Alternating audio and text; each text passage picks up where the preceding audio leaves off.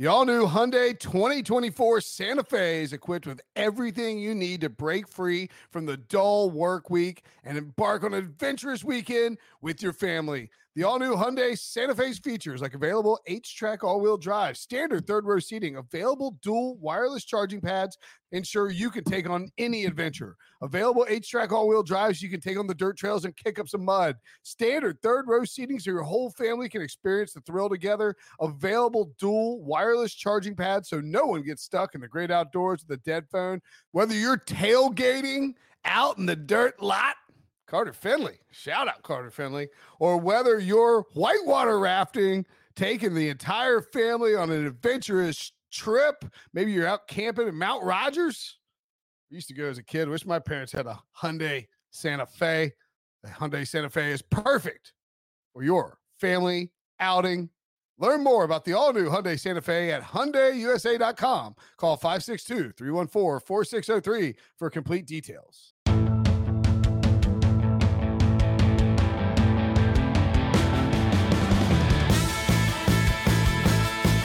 What's up, everybody? Welcome to the Pick Six Podcast, C B S Sports Daily N F L Podcast. I'm Will Brinson. I'm your host, and this is the Week eleven Sunday recap show. We are hurtling into the holiday season and starting to get some uh, some semblance, some shape, some under clarity, some clarity. Thank you, Ryan Wilson. John Breech, would you like to use your thesaurus and provide us another word for what we're starting to get about the N F L season? Brinson, I don't ha- own. Oh, you couldn't Google clarity fast enough. That's depressing. What's up, I just fellas? admitted I don't, I don't use it thesaurus. I saw you. Your eyes darted down, and you started trying to type like synonyms. I, I tried. You caught me. That's why you have to watch the YouTube version so that you can see us be right. caught red-handed. It's embarrassing, but you know what? I have a Christmas tree behind me, so I'm good. Speaking of red-handed, God, yeah, I, my, I got. I need some like. I look like I'm. Visine. Yeah, I mean, I'm, I'm really, if you're watching the YouTube show, it's not like I've been hanging out at Haight-Ashbury. I'm really just just exhausted. Brinson looks yeah. like he just finished a four-night bender in Vegas. With the Carr brothers. Oh, yeah. Well, let's get to it, shall we?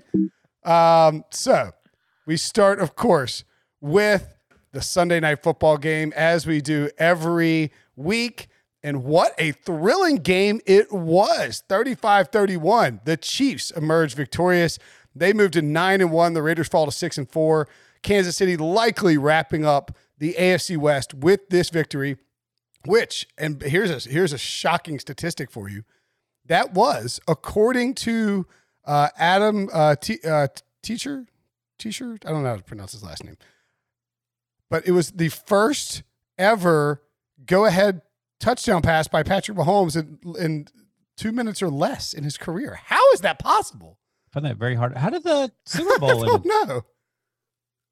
Yeah, maybe it's regular season. I don't know. Damien Williams scored the Super Bowl, right? Yeah. I think it, maybe they just get down to the one and they always run it in. I don't know. Anyway, uh, Mahomes, Derek Carr. Or they Carr, blow everyone out. Yeah. Derek Carr marched the Raiders down the field for a go-ahead touchdown, but left a minute and forty-three seconds on the clock. And yeah, no, you leave Patrick Mahomes that much time, he's probably going to march down to the other side of the field. He's going to score, and they did it easily. Patrick Kelce was wide open, like crazy wide open. Mahomes finished. Darren Waller wide open. Yeah, a lot of bad defense in this game. Mahomes finished thirty-four of forty-five for three hundred forty-eight yards, two touchdowns, and a pick. Clyde Edwards-Helaire had fourteen carries for sixty-nine yards and two touchdowns. Travis Kelce, eight catches, one hundred twenty-seven yards and a score, while Tyreek Hill had eleven catches for one hundred two yards and a score. This is an offensive, you know, it was a, it was a, it was a score fest. Um, I got to tell you. Scoring that Le'Veon Bell actually scored a touchdown for the first time this year. For either team, the Jets or the Chiefs. I got to tell you, though, what the Chiefs did was sort of unsurprising and very Chiefs-like. The story for me in this game is how well Derek Carr has played this year and how well he played on Sunday night and how badly I'm probably going to get roasted with a bunch of receipts. That That's his. Right. This is the receipt sign if you're yeah. watching on YouTube. So Darren, I don't know why Darren Carr and Josina Anderson are having a Twitter conversation about why Josina thinks that Derek Carr is great. Whatever. Either way, Darren said, I've got the receipts. So he's got a big old file of receipts for when that he's going to shove and I don't know, like he's going to start up like a one hundred percent chance he's printed out every single one of Brinson's tweets that Brinson's ever had about Derek Carr. I mean, that's a given, right? Is he going to like, yeah. is he going to start like a Carr Takes Exposed Twitter account? Like what's going to happen here? He's going to release one or two tweets every day from you for the next four years. And then when Derek Carr wins the M V P of the Super Bowl in each Super Bowl for the next four years, uh, he's going to, the, the whole Carr family's going to get the last laugh. I, I'm pretty adamant about not deleting old tweet. Like I'll delete. I mean, like if, you know, if it's something I said that I don't think I, I've never really had to delete a bunch of old tweets. Um, if there's something I can tell you one you deleted, uh, whatever, get out of here. Uh, if, um, if like, if I, you know, I, I, I try not to delete old tweets, like unless I have to, and for whatever different reasons, but, um, I, there's definitely a really bad draft tweet about Derek Carr out there. And I'm sure there's a lot of bad tweets about Derek Carr out there in general. Uh, but the thing is, in when you when you cover the N F L, it, when you analyze football or any sport, you have to be willing to adjust your analysis. Like I was dead set on the idea that Jon Gruden coming back wasn't going to work. And I've said repeatedly on this podcast that I was dead wrong on that. Jon Gruden is a really good coach. He's been a fantastic play caller. They have to figure out some things with defense. I don't know if they have necessarily all the right talent in place to be a true Super Bowl contender, but I think more than anything, like now several years into Jon Gruden's system, and Al Michaels and Chris Collinsworth talked about this on Sunday night, Derek Carr was willing to be completely rebuilt by Jon Gruden. And the results are, the dividends are tremendous. He looks awesome. He's making smart decisions. He's throwing the ball down the field. His teammates didn't help him out a whole bunch, and there were a ton of drops. He was pretty close to perfect on, on Sunday night, and it still wasn't enough because that's just life in Patrick Mahomes' division. They scored forty points when these teams met in week five. They scored thirty-one points on Sunday night in a really close game that came down to Patrick Mahomes winning at the end. I do wonder, like, it does seem like the Cars are super sensitive, but it's one thing, like maybe they don't care about the draft takes because everyone has stupid draft takes at one time or another. But I would imagine like at some point I would start holding grudges if like, okay, you accused me of crying on the field. It looked like he was crying. I don't really think he was crying. I think they're mad that people call Derek Carr a check down artist. I don't see that. Well, I mean, it, it, this is what happens, though, is that the Raiders will, will play bad for a couple seasons, then have one great season, and everybody's like, oh, you were so wrong about Derek Carr. Like, the prior seasons never happened. I mean, this team went four and twelve two years ago. They went seven and nine last year. This isn't like Derek Carr has been on the cusp of winning the M V P award every year since he's been drafted in twenty fourteen. He maybe has one season in there Uh, where he was a viable M V P candidate. But other than that, he hasn't proven, you know, like the Raiders haven't won a playoff game. It's not like they're out there even regular making the postseason. So I think your criticism is fair, but as you're saying, it's also fair to say that he's looks like a completely different quarterback this year. I mean, he looks fantastic. And you know what the crazy thing is, is if these two teams were to meet in the wild card round, which is completely, the Raiders get the seventh seed, the Chiefs get the second seed, completely plausible. I'm not one hundred percent convinced the Chiefs would win. That's how close these Raiders Chiefs games have been this year. Raiders two and zero against the spread so far. Obviously, right now the Chiefs are number two and the and the Raiders are number seven. So that's uh, entirely plausible. Uh, the Raiders have coming up on their schedule the Falcons on eleven twenty-nine. Is this today the twenty-second? That sounds right. Sure, sure. Um, the Falcons, the Jets, Colts, Chargers, Dolphins, and Broncos. One tough game. Uh, yeah. I mean, I think the Chargers will give them problems, and the Broncos are a little. The Chief, the thing is, if the if the Raiders had found a way to win that game, the Chiefs' schedule would have set up as such where the Raiders would have a chance to win the division. Yeah, yeah, it would have been really spicy. Uh, as as it sits, though, I think with the Falcons, the Falcons, we'll get to them in a minute. The Jets, we'll get to them in a minute. I mean, they, those teams aren't very good. Uh, the Dolphins. We'll get to the Dolphins in a minute, too. I'm not going to say anything about the Dolphins. Um, but, yeah, I mean, I think if the Raiders lost – if the Raiders went three and three down the stretch, would that be disappointing? And would they get in the playoffs? I don't know if three and three is getting it. That's nine and seven. And so we've been talking about that. That's why I didn't – last week we talked about the Patriots getting the playoffs. And I, I just don't think nine and seven is getting in in the A F C because of you look at there's already six teams that have seven wins. So best case scenario, nine and seven is getting that seven slot. But I, I, I think even that slot is going to take ten wins because you have the Dolphins, Ravens, and Raiders at, at seven, eight, and nine with six wins. But if you get to ten wins, you feel comfortable you're in the playoffs, yeah, right? That's right. Okay. So, I mean, I, the Raiders will be favored in uh, probably five of those six games. Right. I think so. Yeah. So, I mean, they, they they should probably go four and two. They're playing well. And, you know, when you look at their losses, they have the Chiefs. They, they got blown out by the Buccaneers. One one score loss to the Bills. And uh, got blown out by the Patriots. Like, they're not, no really embarrassing losses for this team. So, yeah, we'll and, and that Dolphins game will be huge because they already have a win over the Browns. So if you have wins over the Browns and Dolphins, two teams right neck and neck with you, boom. Yeah. You know, th- then you're in the tiebreaker advantages. So one more question on Derek Carr. This ha- I was well, I was just in a chat, uh, like a, a Twitter group chat, and um, with Derek Carr's family. Yeah, and the question was thrown out. It was like, where would you rank Derek Carr in terms of quarterbacks this year? Just tw- not like taking him for the long haul, but just like just in terms of twenty twenty. He is top ten in value per play. Oh, for sure. I th- As a starting point. Yes. I think the answer is like six. Like, who are you He's taking ab- who are you taking above him? Mahomes, obviously. Russell, obviously. Aaron Rodgers, obviously. Justin Herbert? Yes. Probably. Um Ryan, here's my question for you. Ben Roethlisberger? Yeah, so I would have to I have to visualize Derek Carr in the Steelers offense. And the reason the Steelers offense is so good is because Roethlisberger, who couldn't beat anyone in the foot race, even people with no legs, is that he just gets the ball out quickly. And I don't know if Derek Carr is equipped to do that in that type of offense. Like, he does really well. So that's a tough question. But I think on some random team, maybe – Maybe Derek Carr. It, it'd be close. fifty-one forty-nine. If you flipped Kyler Murray and Derek Carr, Kyler Murray's way better, right? I'm taking Derek Carr over Kyler Murray right now. Okay. Oh, okay.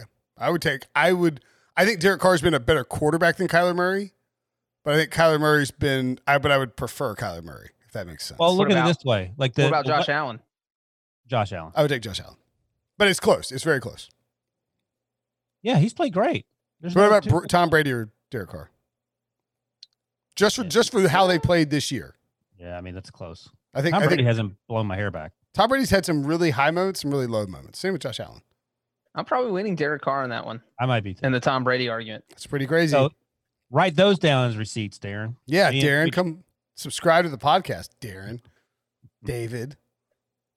I, that's what I wanted to tweet when that meme of like Derek Carr like, like staring out. I wanted to tweet like, I'm going to be so friggin' high on my brother's power rankings this week. Oh, I was like, high on what? No, like on life. Brinson, we're going to lose like uh, fifty Raiders fan subscribers who hate listening to the podcast for all your Derek Carr insults. Yeah. Now they're not there anymore. They're just like, we're done. We don't uh, need are we six. Are we worried about the Chiefs defense? No, I say it every week. There, there aren't very many good teams, and the good defenses aren't. I mean, the good defenses this year aren't great. And I think they are playing better this year than they did last year, by and large. They got hot at the right time. At this at this time, that's probably well, – at this time of the year, that's probably right. And one thing I'll say real quick that we've talked about how the, the, the Saints are a bad matchup for the Buccaneers. Well, the Chiefs have only given up more than twenty points twice this season, both against the Raiders. So as long as they can avoid the Raiders, I think their defense looks okay. It just seems like Jon Gruden gets that offense in a roll. He knows how to attack the Chiefs' defense. And so uh, Kansas City struggles with that. So as long as they stay away from uh, Vegas, I think they'll be okay. Well, and the Raiders have a really good offensive line. That like that, I'm not. I didn't want to bring that up and talk about Derek Carr because you don't want to take away from him, but that helps. I mean, having a great offensive line is really important. So you know, um, I'll also say this: uh, Patrick Mahomes is the runaway M V P, and he's played some of the most boring football we've seen for Patrick Mahomes. Like he's not even getting your attention really. Like, uh, okay, I get it. Oh, he only has two is interceptions. Is he the runaway yeah. M V P? He has two interceptions, both against the Raiders. Eight, nine and one. And he makes it look so like every everyone else is like gritting and grinding to be the M V P. And he's like out there doing the moonwalk, like, you know, breakdancing, having a good old time, drinking a Slurpee.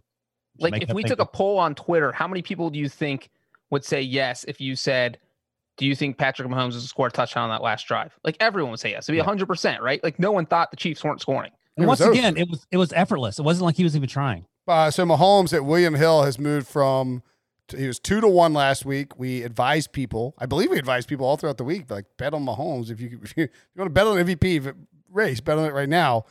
Uh, he is minus one fifteen. I don't even mind taking him at that value. Yeah, who's going to beat him? So the other candidates to potentially catch him are Russell Wilson at three to one, Aaron Rodgers four and a half to one, Kyler Murray fifteen to one, Big Ben eighteen to one. Now I think if Kyler and the Cardinals won the N F C West, there'd be a case to be made. I think people will want to push for Russell Wilson if the Seahawks win the M V P. But my if, two favorite bets are Patrick Mahomes and Ben Roethlisberger in terms of value. I would agree with that. Big Ben, Big Ben's never had a vote either. He can get a sympathy vote. Well, right. I was saying before I got sidetracked with Patrick Mahomes, this Chiefs team offensively isn't even, they haven't hit their stride yet. Like there was a game against the Bills where they ran the ball forty-six times. There was a, a game, the game after that, they had to rely on the defense and the special teams. So once they start doing what they're doing full time, forget about it. The Raiders had to play two perfect games, one, one, and barely lost the other. Yeah. I, I don't even, I mean, I don't disagree. I, I mean, they're really good. All right. Uh, we go to that game. I think so. Right. Mm-hmm. Andy Reid off, off the bye. bye. Andy, Andy Reid, Reid off, off the bye. bye. Okay, now we're done. Okay, good job. Good call, Breech. Let's move along. To nineteen a, and three. I don't know if you said that. He's nineteen three off the bye. Nineteen three off the bye. Very good. Let's move along to the uh, after America's game of the week of the year of the century. Troy Buck and Troy, uh, Troy, Troy and Buck. Joe Buck were in Indianapolis, a place I haven't visited in such a long time. I miss Indianapolis. You it's ain't been, going this year. Yeah. it's, it's been years now. Uh, Colts thirty-four, Packers thirty-one in overtime. Yeah, my Colts emerged victorious over Pete's Packers. And uh, Colts covered, of course, barely, but they won by three points in overtime on a Rodrigo Blankenship field goal. To um, I I don't uh, I feel like that could be a Super Bowl matchup. I don't think that that's crazy. Oh, these two guys. Gotcha. I, I was trying to, I thought you meant the winner of the Colts. I was trying to figure out who they're going to play. Uh, no, like I think, I don't know. Here's the thing. The Colts are really good. And when Philip Rivers is playing at a B level or better, that takes the pressure off that oh, defense. I know what I was going to ask. Yeah. Uh, I don't want to take like a, like a victory lap or anything but, or pat myself on the back. But I mean, I feel like at least an apology from you guys could be warranted for, Uh, the manner in which you disrespected Philip Rivers and his level of play before the season and at times during the season. Who would you rather have, Philip Rivers playing on this team or Derek Carr? I mean, you, Derek Carr's been better this year. He's, he's also just young. I didn't know you, you'd be willing to concede that. Yes, I apologize. That doesn't sound like an apology, Ryan. Yeah. I just said I apologize.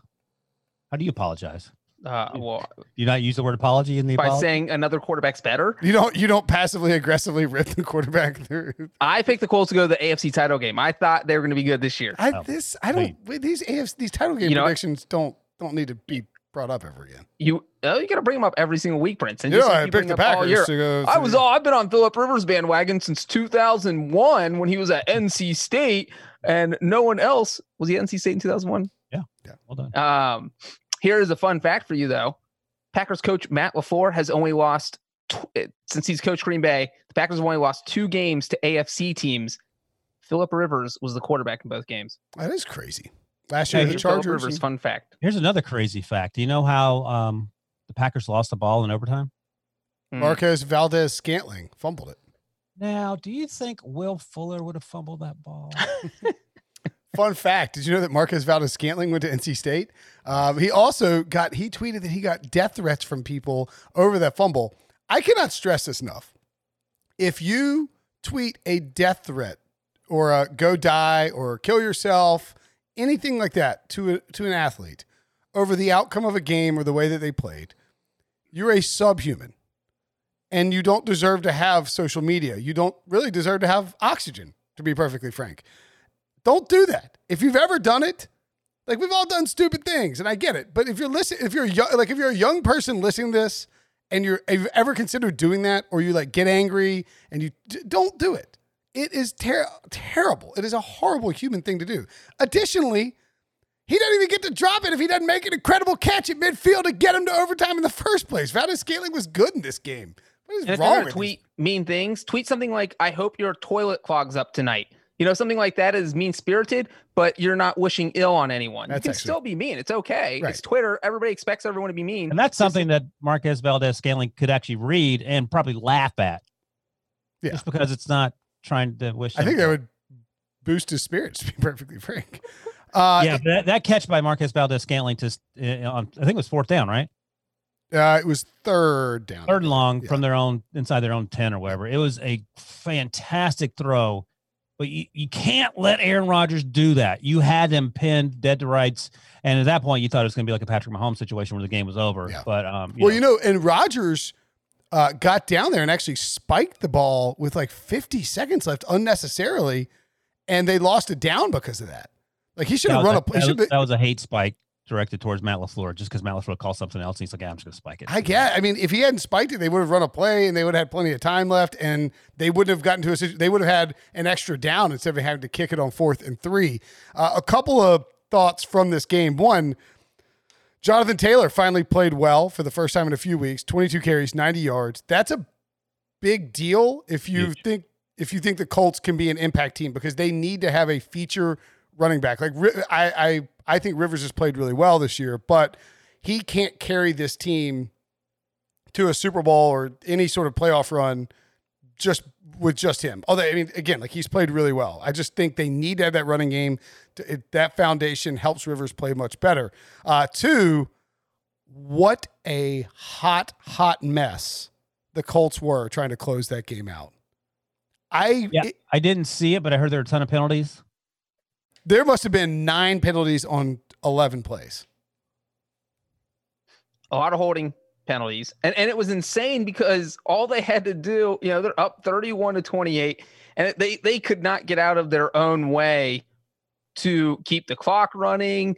Uh, it was just, and the thing was, the team was so well coached and the offense was such a well-oiled machine for the first uh, fifty-seven minutes of the game. They were going up and down the field. They were scoring at will, even though they were getting field goals instead of touchdowns, but they really weren't having many issues moving the ball on the Packers defense. And then all of a sudden it was just like this total mental meltdown and they couldn't run out the clock. It was just, it was insane. So they, they had a uh, Green Bay went for it on fourth and one at Indy's thirty-four. And didn't get it. Excuse me. And uh, at that point, Indianapolis took over. Rivers hits Marcus Johnson for fourteen yards. Uh, Taylor runs up the middle. It's defensive offside. So that, like, first there were a bunch of Green Bay penalties. Then there was another too many men on the field. So that's ten free yards. Like the the the Colts didn't have to run a play, and they got two. Like they got a free first down out of it. Um, then Jonathan Taylor runs uh, runs up the middle, holding. Jonathan Taylor right side, holding. Jonathan Taylor, Jordan Wilkins at the middle, illegal motion. Rivers uh, on third and nineteen, Rivers completes a pass to Wilkins for fifteen yards. They go for it on fourth down. He converts it to Nyheim Hines, so they got first down. Green Bay's takes its first timeout. So like at that at that third and nineteen, Green Bay's used no timeouts. No clock is no clock has been burned. There's multiple uh, whole like holding calls. They have gone from uh, their they've gone from Green where, where, where they were at Green Bay's forty, forty-two, and they've gone all the way back to their own forty-nine. So they're down at Green Bay's twenty-three. They run Taylor, holding. Rivers incomplete, so the clock stops. Taylor, right side, uh, they run Taylor again, holding. Jordan, they run Jordan Wilkins. I mean, like, they run Jordan Wilkins. Green Bay timeout number two. Rivers sacked, uh, fumbled. Christian Kirksey takes it the other way. That's overturned. And then they finally just, they punt the ball. Rodgers goes incomplete, incomplete, and then deep ball to Marquez Valdes-Scantling. It was, watching it live, it felt like my T V was glitching. And then it was just running the same play over and over again with just flag, flag, flag. And it was, it was, it was bad to watch. So that's a little bit of a concern, I guess, because that felt a little chargery. Yeah, yeah and, and mean, they kept throwing the ball. Yeah, like, close the game out, man. Like, what is wrong with you people? But they, well, they got to win. They beat one of the best teams in the N F L, and they're seven and three. I mean, so again, those are things you can. Those are not easy fixes, but it's not like you have to fix the right side of your offensive line, and, and your defense can't cover anyone. Of all the predictions, my boldish predictions that I made, huh? Um, I think Colts. Not that I think the Colts are like the favorite to win the Super Bowl or anything like that, but I feel like I feel pretty. Yeah, you know, like the Lions thing looks idiotic. Um, well, it does. The Colts, but like I feel like I, I called the Colts correctly. Like I don't think a lot of people thought the Colts would be good, and I feel I feel like I correctly. Well, I think for the same reasons that no one knew about the Steelers, the quarterback. That's the sure. huge question mark, and you know, Phil's played better than I thought he would. I'll give him that. Sorry, sorry once again, Phil. It's okay. Um, Devontae Adams is the best receiver in football. That's something I wanted to note, and the last two years of wide receivers that have been drafted, holy cow. Yeah, Pittman's great. I mean, Michael Pittman's a stud. Like, these two groups are just... Now, who did the Packers draft again? Aaron Judge. Yeah. I mean, uh, uh, did they take Pittman at the top of the second round? Yeah. Yeah. Right. It's the Jets pick. The Jets Maybe. Because they had two second-round picks. They got Taylor and they got Pittman. Was it the Jets pick? No, it was, it was Washington's pick from the uh, from the uh, Dwayne Haskins trade-up. Yeesh. Yeesh. Indeed. Nice. Also, um, the Colts defense, totally legit. They totally shut down Aaron Jones, and they, you know, the Packers had to put this game on Aaron Rodgers' shoulders, and obviously he came through for the most part. And also, like, what in the heck happened? The, were the Packers footballs covered in Crisco? Because it wasn't just Valdes-Scantling with the fumble. They had three lost fumbles, which was just crazy to see because they're usually so good with their ball security, and all of a sudden they're just losing fumbles left and right. Yeah, Aaron Rodgers actually had a pretty bad interception, which he typically doesn't do uh, as well. But again, that's that wasn't the reason they lost. Uh, well, and finally, we're going to move on from this game uh, a little bit longer. We wanted to on this particular game, but it was an important game. You had um, to talk about Philip. I had to talk about Philip to make you apologize, right? Uh, I think I might start betting the Colts second half. Uh, noted, Troy and Joe noted in this game, and something I hadn't thought about, but uh, Matt Eberflus has done a really good job adjusting at halftime. The last two games, I mean, they came out and shut down the Titans uh, in the second half. The Titans and the Packers scored twenty-eight points in the first half. They sh- they shut down the Packers completely in the second half. So that I think that's something to watch f- moving forward, because that's a huge deal. If you have a defensive if you have a defensive coordinator who can make massive adjustments and lock down the other team's offense in the second half, that's yep. that's a big big deal. Matt Eberflus will probably be getting some interviews this offseason, I would guess, based on his team's defensive performance. Okay. Saints and Falcons. Saints twenty-four, Falcons nine. The Saints covered easily. And, of course, we have to start by asking, what did you think about Taysom Hill, Ryan? At first, he started off slowly. And I was like, oh, boy, how bad must Jameis have been at practice last week that they're willing to roll out this guy? Tim Tebow two point oh, but he started playing better. Yeah. And, you know, he got better as the game went on. He made some throws down the field. Um, Manny Sanders didn't help him with that stupid drop that luckily was not overturned because he was down. Um, and, he, you know, he the throw was actually terrible. Now I think about it. It was like an arm punt. Manny Sanders came back. That was, was the worst, like, pass attempt you'll ever see. He, by the way, right. he finished yeah. eighteen of twenty-three, two hundred thirty-three yards, ten carries, fifty-one yards, two rushing touchdowns. But I thought, I actually thought that, when they announced Taysom Hill as the starter, I thought Taysom Hill would play one series. They bring Jameis in. It was just to be annoying for the Falcons' game planning efforts. Nope, they left Taysom in there, and maybe maybe they game planned for Jameis, and they still wasted time. The Falcons did, um, but the Falcons are a mess. They're struggling to score points.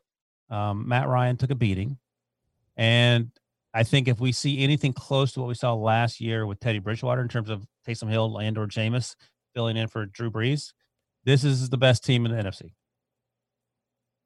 The best? The best. Who do I st- stutter? I don't think it's close. Yeah, why? What do you question? They swept the Bucs. The Seahawks don't have a defense unless they're suddenly coming around. And they lost to the Packers. Yeah. But well, I would... I would Packers are in the N F C. There's only one undefeated team. I'm nuts.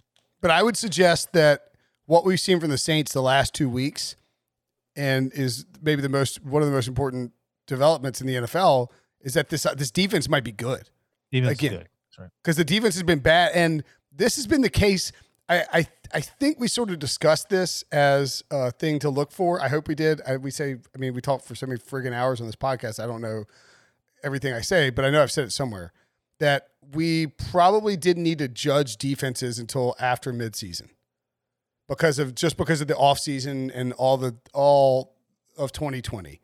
And I think we're starting to see that in some cases where defenses like the Saints, maybe the Seahawks, maybe the Bills. Are yeah, sort of, more Seahawks and Bills, I think. Well, I, the I Saints agree. Defense is on a roll. They've only given up uh, eight point three points per game over the past three weeks. That's so literally the point.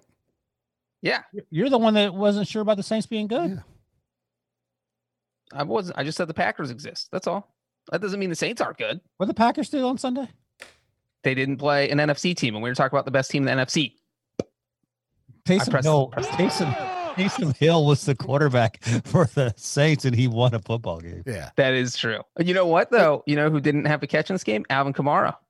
Yeah, I think that's the first time in his career. But but also it shows that, you know, I'm sure Kamara's like, God, I wish Drew Brees was playing when I had ten catches and fifteen targets.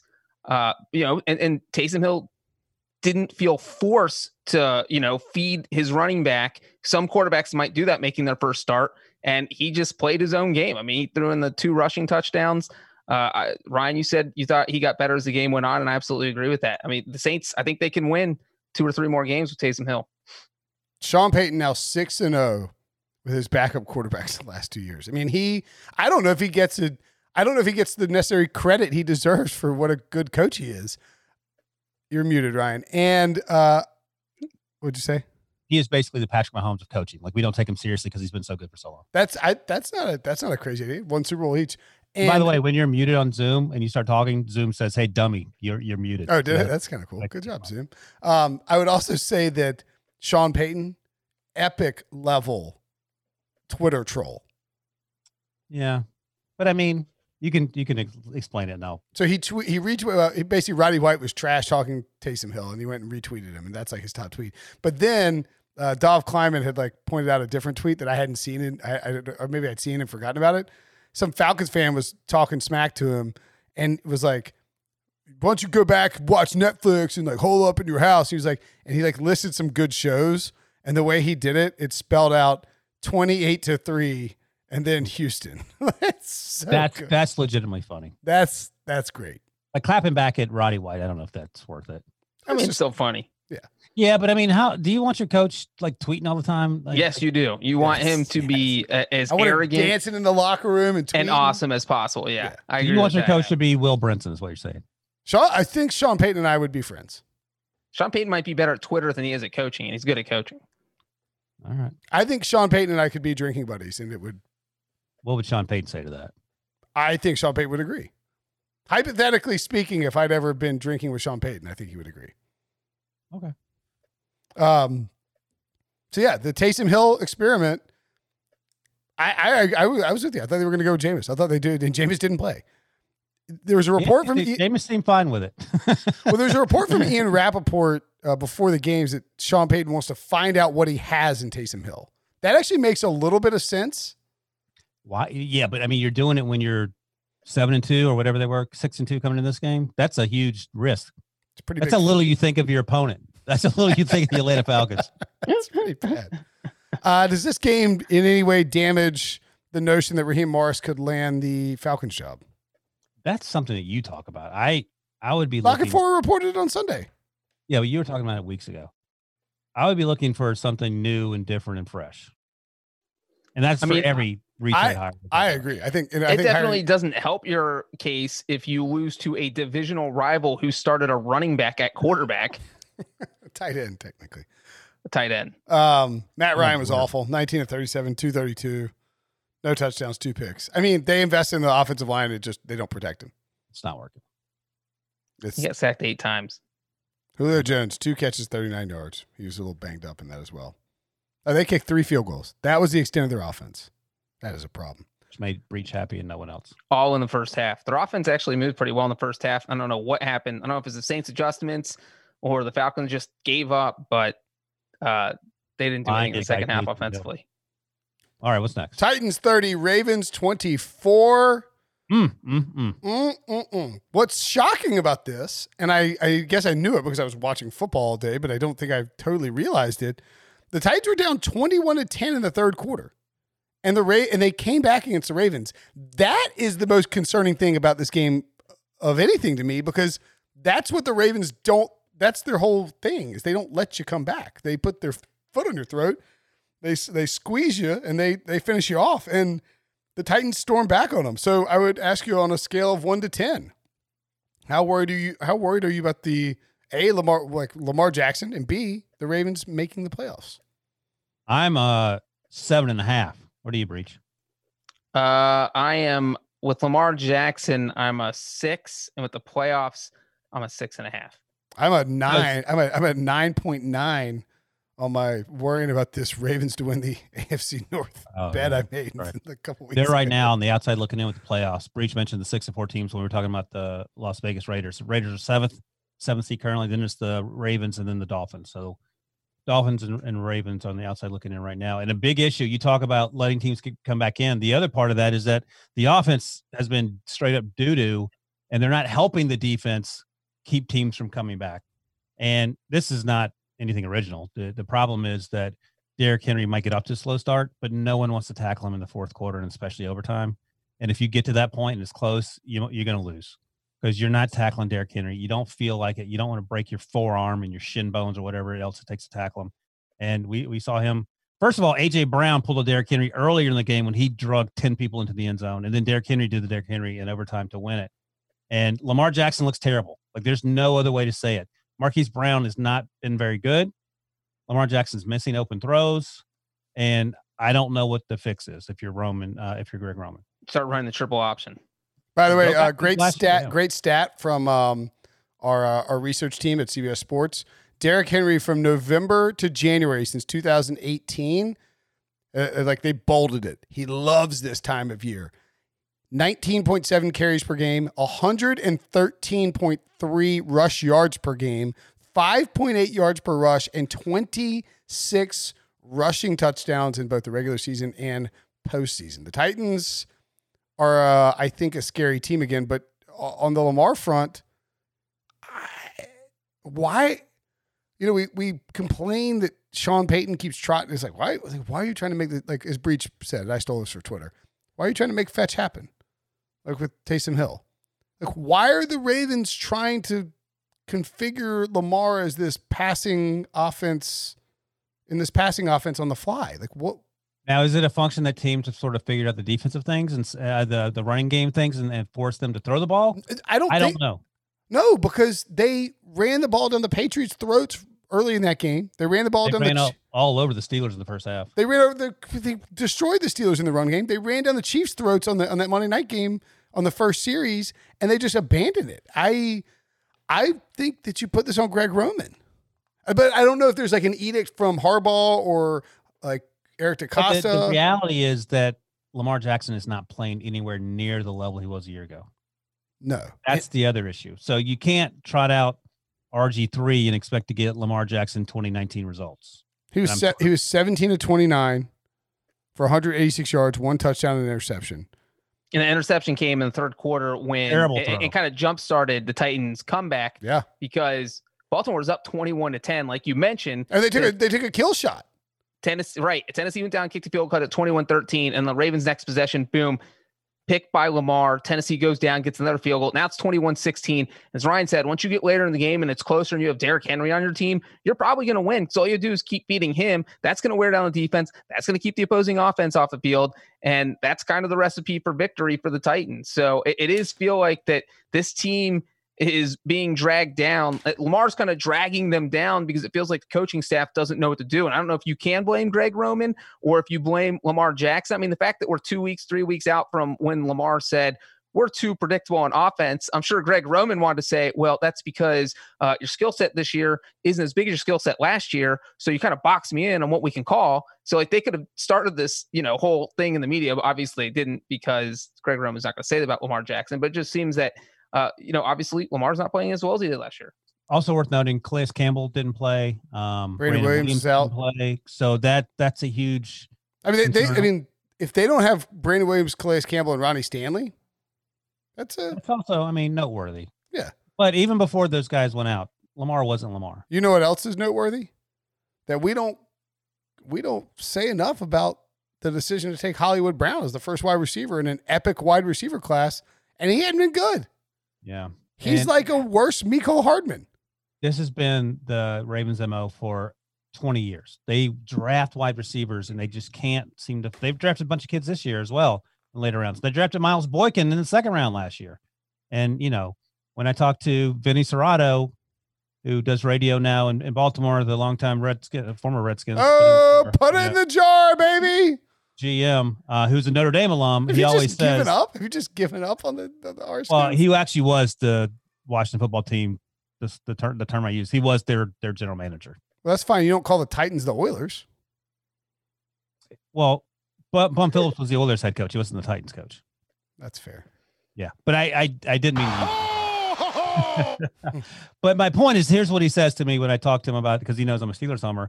He goes, we took the wrong one, and he means Miles Boykin as opposed to Chase Claypool, wide receivers from Notre Dame. And wait, imagine Chase Claypool. No, no. He's saying the Ravens took the wrong one. The Ravens. Chase Claypool is a rookie. Miles Boykin's second year. Yeah, but still, the, the Notre Dame. Oh, oh, oh, oh, gotcha, gotcha. Sorry, sorry he's sorry. a Notre Dame guy, and yeah. Chase Claypool running nine routes on that on that team would probably help a little more than Miles Boykin. That's. I mean, any right. one of the Steelers wide receivers would be the number one wide receiver. Deontay yeah. Johnson, Juju Smith-Schuster, Chase Claypool, maybe James Washington would be the number one wide receiver. Think about it this way: Dez Bryant got four targets on Sunday. Five, four catches. Dez Bryant. Dez Bryant. That's how bad. I mean, it's Mark Andrews is number one. Willie Snead, you could argue, is the number two wide receiver in terms of targets.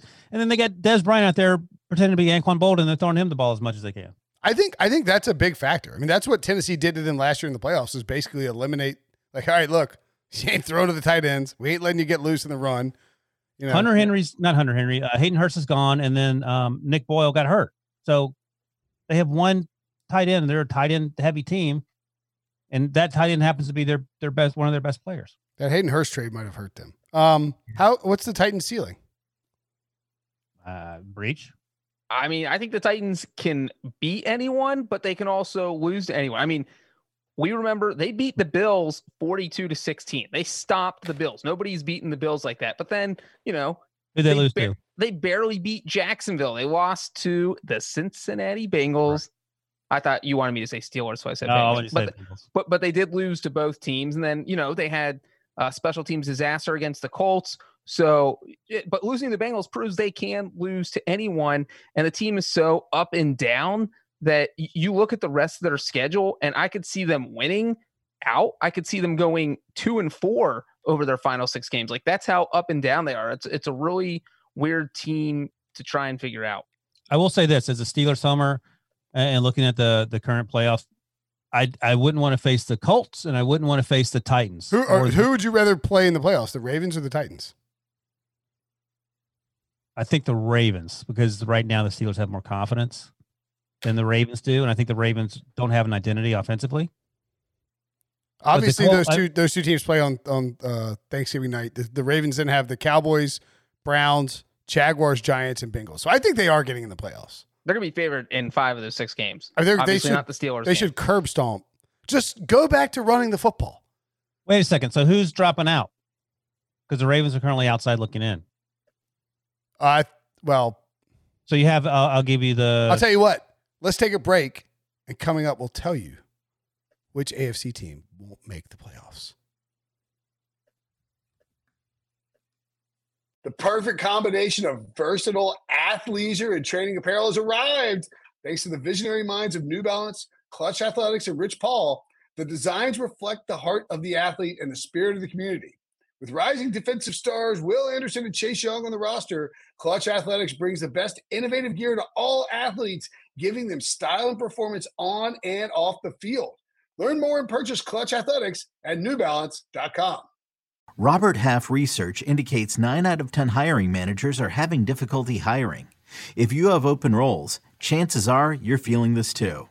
That's why you need Robert Half. Our specialized recruiting professionals engage with our proprietary A I to connect businesses of all sizes with highly skilled talent in finance and accounting, technology, marketing and creative, legal, and administrative and customer support. At Robert Half, we know talent. Visit robert half dot com today. All right. So I don't know if we're actually going to tell you which A F C team won't make the playoffs, but we'll try. But you came back, suckers. Yeah, but you came back anyway. uh, just kidding. The reason why I said that is because the next game we're going to talk about is, uh, by the way, uh, should mention Derrick Henry, uh, third player in the last thirty years with two overtime touchdowns in a single season. Any chance you guys can name the other two? I'm guessing that's a no, hell no. Ryan might be. Oh, wait, how many years? Last thirty years, two players. No, overtime in a single season, two times. Ryan should be able to guess one. Uh, Steelers player. Hines Ward, Jerome Bettis. Jerome Bettis, that's right. Oh, right. And one was receiving, oddly enough. That is uh, insane. The other was uh, Mike Brown for the Browns in two thousand one. Two interception returns for touchdowns. What? Yeah. That's insane. That's crazy. Yoner did that? That's amazing. I know. Uh, so anyway, the next game we're going to talk about, and the reason why we teased the A F C thing, the Broncos beat the Dolphins twenty to thirteen. Now, here's where I have to take a mature approach to the podcast. You guys probably didn't listen to the Picks podcast on Friday, but as you know, I've been catching some flack from Dolphins fans. Oh boy, here we go. I've decided. I decided on Friday. R J called me on it. I was like, "That's right. Picking the Dolphins. Picking the Dolphins. Love the Dolphins this week. You're the new Bears, Dolphins. You're in trouble now, because I got my bad juju and I'm putting it on you, and you lost. You benched your quarterback." Is this you being mature or not? I can't. Oh no, no, not at all. Um, obviously not mature. It's Sunday night at one a.m. Drinking some. By the way, you want? Why don't you explain what happened with Tua? Then I, I want to. You want to know what a really good yeah. bourbon, good, really good bourbon recommendation? My buddy Chip, not Chip Patterson, but a different Chip. Uh, you know, two people named Chip. I know. I actually know like four people named Chip. Of course you do. Yeah, Chip Campbell, That's Chip Patterson, life. Chip Hamner, and Chip Edwards. Well, go ahead with the recommendation. Let's get to it. You're wasting time. Is their full name Chocolate Chip? Check out Woodinville Bourbon. This is a special bottle, but go get Woodinville Bourbon at the, at the All right. store. Thank you. Um, Tua playing not very well for the Dolphins, and that's sort of been underlying throughout the last couple of weeks that he he had been getting them wins, but there were and and looked he looks the part. Like I don't, I don't think he's gonna be bad or anything, but the Dolphins' offensive line maybe not great, and Vic Fangio was cooking up pressure on Tua. And it was a problem. And eventually, I don't know. I I don't think he was hurt, right? He was just benched for Ryan Here's Fitzpatrick. The thing. So Scott Pioli and Brian McFadden talked about this. If you are injured, you have to report the injury. Like you can't not be injured and not tell anyone. And they so, didn't. No injury was reported. Right. Yeah. Now it looked like he might have gotten banged up, and I think that they. But yeah, they would. They could be uh, subject to a fine if that was the case. But I, I really do think it was. We're in the playoff hunt. This kid is overmatched. I'm going to pull Fitzpatrick and put in I, Fitzpatrick. Yeah, I'm going to pull two for Fitzpatrick. I don't know that I like it. So Flores, after the game, was asked, of course, and he said it was purely uh, performance based okay. to yank him. So there was no confusion there. He said also that Tua will start next week. And yeah, if you follow Breech on Twitter, you can see the picture where it looks like Tua may have gotten hurt. Um, Here's what Brian McFadden said that I hadn't thought about, and it's a very good point. B-Mac, of course, played for the Steelers, won two Super Bowls, played for the Cardinals as well. He said, if I'm playing and some the quarterback comes out and he's not hurt, what what are we doing? Like, why isn't he in there? Why isn't he in there taking the lumps with the rest of the team as they're getting their ass kicked? Yeah. Like, why? And well, that's and, – go ahead, Breech. And along those lines, if you're saying you're benching your quarterback for – performance-based issues, and then the other quarterback comes in and performs better than the other guy, like head and shoulders. This wasn't even close. Ryan Fitzpatrick played barely a quarter. He threw for one hundred seventeen yards. Tua threw for eighty-three yards. So he passed Tua, who was on the field for three quarters. Tua couldn't do anything, and this really showed the limitations of what he can do as a rookie. He had no chance out there against the Broncos defense. Fitzpatrick, been in the N F L forever, uh, Harvard degree, I don't know if you guys knew that, but he's out there like boom, boom, boom, boom, getting him up and down the field, almost pulling off this crazy comeback. And, and I know this is crazy to say, but it, it feels like this team would be better and a better playoff contender this year with Fitzpa- Fitzpatrick as their starter. Well, that I agree with. I, I felt that way three weeks ago. I understand why they made the switch to Tua, and I get all that. But I think B-Mac is onto something. I hadn't thought about it. Because think about it this way. First of all, Justin Herbert ain't coming out unless his, his leg's broken. And Tyrod Taylor is healthy. He's capable of playing. And I understand, okay, I don't want to I want to pull him and, and maybe let him reset his, his mind mentally and all that other stuff. But to B-Mac's point, you're not letting Xavier Howard come out of the game, and maybe he doesn't want to be out there. Or, you know, Ted Karras, the center, the offensive line didn't play well. So it's sort of a, a weird dichotomy. And if he's supposed to be the leader, take your lumps, man. We were told, I mean, through reports that the Dolphins benched Fitzpatrick for Tua Was it coming off of a win? Did they, they, they, they were three and three, and, and at that point, Fitzpatrick was completing seventy percent of his passes. Yeah, and now there was some concerns that like, oh, because they beat the Rams and they benched and no, no, they beat they the Rams beat, with Tua. Who they beat? No, right. they beat they beat the 49ers forty-three to seventeen. Slaughtered the 49ers. Then they beat the Jets twenty-four to nothing, and then the bye week is where Fitzpatrick. So he was on a two-game winning streak when they got, when he got benched. We were told through reports that the Dolphins believed that they had a better chance of winning this year with Tua. And then you pull him out of this game. It doesn't make any sense. Like, imagine Bill Belichick, and I'm only using that because that's where Brian, you know, the, the coaching tree that Brian Flores comes from. Tom Brady has a stinker in the middle of two thousand one. And he goes back to Drew Bledsoe. I'm not. I'll, I'll, I'll even add this. After the game, um, when we did H Q, they the whoever was doing the sideline reporting for that game talked to Drew Lock, and after the game, Drew Lock. First of all, it wasn't clear Drew Lock was going to play because of rib injuries. He played, so he battled through that. His very first possession, he threw an interception. And he actually said after the game, I had to say to myself, basically quit sucking. You have to play better. There are people relying on you. I have to find a way to make this work out. And, and you know, he went on to say how well everyone played and offensive line and, and teammates, blah, blah, blah. Tua can't say that. Now, I'm sure Tua wanted to play, and I'm not saying Tua asked to come out, but, you know, he's a grown man. This ain't high school. And if Drew Lock's willing – and Drew Lock's played like crap this year. I would imagine he would tell you that. He actually played pretty well for parts of this game. He sucked it up. And I would imagine his teammates probably respect the fact that he did that. And again, I'm not saying that the Dolphins players hate Tua or don't think he's strong or all that other stuff. I'm just saying it's a weird look. And I didn't really think about it until B-Mac sort of pointed it out.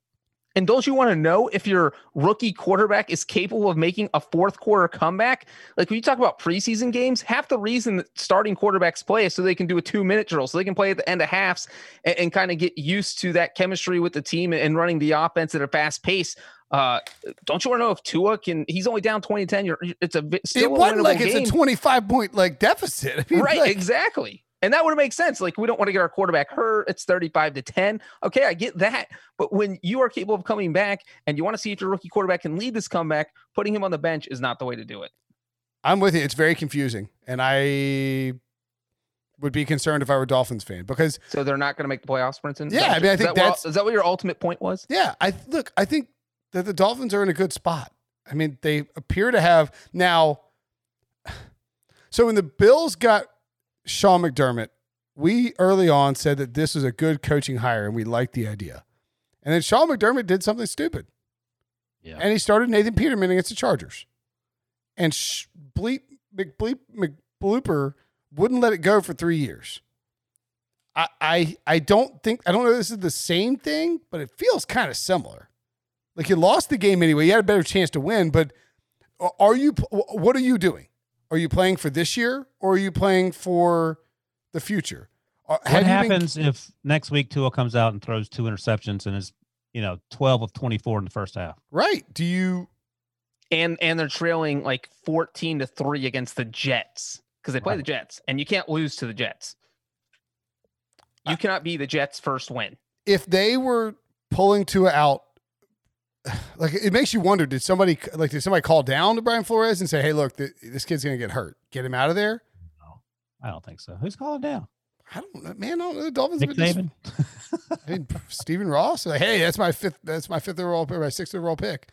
I, I just yeah, look, maybe we're making too much of it, but it's just no way. No, it's weird. It's just weird. Pulling you two weeks ago, you make the decision to go to your rookie sixth overall pick, who you tanked for for an entire year, allegedly. And you go to him on, on a winning streak, and you dump Fitzpatrick, who's been playing really well, or playing pretty well. And then you pull him out, and you bench him two weeks in. I mean, I saw some people were suggesting, like, oh, Brian Flores don't take no guff. It's like, ah, I don't think that's the same thing as yo-yoing a rookie quarterback. I, I, I It concerns me. Um, Our buddy Bron- Adam Beasley. Sorry, I was going to say our buddy Adam Beasley, who writes for the, the Miami Herald and covers the, the team, tweeted during the game and after the game that um, Vic Fangio outcoached Brian Flores. Oh, yeah. The defense was getting after Tua, which we've talked about. And um, the Dolphins' defense, when they don't get after the quarterback, which they struggle to do, are, are average. So all yeah. those things together get you a loss in Denver against a team that actually is playing better than the Broncos are, but you coming in, you would you, you, everyone I believe thought felt good about the the Dolphins were favored on the road. And uh, can in you imagine if like Philip Rivers or Ryan Tannehill would have been benched today? Like both of those guys were quarterbacks of teams that were losing by double digits in the second half, and it would have been a total uproar if either one of those guys got benched. And it were, you just can't bench your starting quarterback in this situation. It makes no sense. This, this, this move made no sense. You can't have a second half comeback on your resume if you're not allowed to like play. Uh, yeah. Uh, all right. So moving along, that, that's, that is a situation to watch though. Absolutely. Quickly before we move on, Drew Lock threw, let's see, five different receivers completed passes of at least fifteen or more yards. Uh, Tim Patrick had two long receptions, including a sixty-one yarder and I think a forty-four yarder. So Drew Lock did some things after he sort of shook, shook off the cobwebs, and, and I give him credit for for battling back, which Tua didn't have a chance to do. Drew Lock has really highs are very high and the lows are very low. Yeah, that's right. He's, but he's, that, that sixty-one yarder came on the final play of the game. Oh, I was just looking well, at it, the stat line. Oh, yeah, it meant the, nothing. So really, his stat line with three seconds left was two hundred nine yards. Yeah, no. Texans twenty-seven, Patriots twenty. The dynasty might be dead, guys. The Patriots fall to four and six, and I will acknowledge that the playoff chatter was apparently premature. Oh boy, that's another team I'm going to dunk on you about for that too. We'll talk about that later. Um, oh, you'll know it when it comes. Yeah, uh, I think my biggest takeaway in this game. Oh, you just wait. Is that Deshaun Watson is really, really good, like really good. Has Watson been playing better than we think? Well, I think we were just so jaded by Bill O'Brien, and then um, I can never remember the, the man's name, Easterby. Yeah. All the nonsense that's going on there. J L C did report that it now looks like Romeo Cornell won't get the job next year. No disrespect to Romeo, but he's seventy-two or seventy-three or whatever. He doesn't need that job. You uh, do not hire interim coaches. And someone who's, you know, should be sitting on a porch and enjoying his grandkids the, or whatever. The Chiefs hired Romeo as an interim, and it was a disaster. Um But yeah, now Deshaun, I think, is really good, and the circumstances have to be decent for him to have success. But I don't think he was, I, I got to look, I don't think he was pressured a lot in this game. I think he was able to have time to throw the ball, and, and the throws he made that I saw were. The Patriots have no pass rush, so he wasn't pressured. yeah, so I, clearly that, that makes him a much better player, but he, I was impressed with what I saw. Yep, this is a very good Deshaun Watson game, uh, twenty-eight to thirty-seven, three forty-four, and two touchdowns. He also ran the ball six times for thirty-six yards and a touchdown as well. I would love to see, again, you go back to, we talked about that Derek Carr thing. Like, what ha- what would happen if you gave Jon Gruden three years with Deshaun Watson? They'd win Super Bowl. Right? Yeah. I don't know if Watson would be perfect in that scheme. I mean. But seven and three right now with Derek Carr, who you hate more than. No, I'm, I mean, like, Derek Carr, I, all I'm saying is that, like, I think that if you put, so if you put, if you gave, if you gave Andy Reid Deshaun Watson, Deshaun Watson's going to be an M V P caliber player. Why not Jon Gruden? Well, I just think the way, I don't know if the scheme's perfect for him. He, he holds the ball. He's trying to he's trying to make it extend plays a lot. Yeah, that's because he has not. I mean, imagine him throwing to Darren Waller, Henry Ruggs, Nelson Aguilar, who's now suddenly really good. Oh, he's got your boy Will Fuller there. Will Fuller. Will that's Fuller all. M V P, they got rid of Trey Hopkins. Will M V P Fuller. Um, no, look, this is uh this is a big win for the for the Texans in the sense Packers could have used uh, Will Fuller's six catches for eighty yards today. Get out of here. Uh, Dunked on. He's dunking on the Packers. Uh, Demir Byrd led the way for the uh the Patriots. Six catches. Great touchdown catch. He is literally half the size of Cam Newton. He is, if Cam's six five, he is whatever that is, three point seven five. So the Patriots are at best going to be ten and six. Oh, my God, stop. uh, they probably won't win their next six games. They are. Let's see, they do have a game against the Jets, so I can see them getting to five wins. But that's not even a walk. We saw what happened the last time they yeah. played them. They have the Jets. They're currently eleventh in the M V P, in the M V P, in the uh, playoff race in the A F C. That is. And they'll be favored in maybe two, three tops of their final six games. They've lost six times this year. The last time they lost six games in the season was two thousand nine. Patriots have not lost more than seven games in a season since Bill Belichick's first year in New England, and they've made the playoffs in eleven straight years. All of those things seem to be coming to an end. This is the Texans. Let me ask you this. Yes. It, it, I mean, I'm stuttering because I'm, I'm trying to try to formulate thoughts here. Could you make an argument that Mike Tomlin has done a better coaching job the last two years than Bill Belichick? Because he, he won with eight and eight with Duck right. Hodges. I'm not even talking about this year. I'm talking about last year. And if you said, well, I think hey, you would Mike, flip the years, right? Just over the last two years, to get the two years combined, twenty nineteen, twenty twenty. And if you said to Tomlin in twenty nineteen, hey, we'll give you Cam Newton instead of Mason Rudolph and Duck Hodges, I'm sure he'd have been like, you know what? We're we're probably going to win ten or eleven games. We'll be fine. I Well, do that. Aside from the fact that two thousand nineteen Cam would do any good in that in that situation. Right, or give him the twenty twenty version of Cam in twenty nineteen if you had a time machine. But my point is that you'd be like, oh, things will be okay, even though Roethlisberger can't hold his hand over his head. I don't even know if you need to make an argument. I think, think it's just a pretty undeniable fact. It's not something that I thought about, and I'm sure a lot of people haven't really thought about it either just because. Well, then Belichick would say, you know what, Mike Tomlin, you haven't won a playoff game since twenty sixteen, bro. Whoa. Yeah, but I just said the last two years. Well, I know the last two years, but it's, you know. Got the uh, the Marvin Lewis fan club president over here talking smack about this. Yeah, that's right.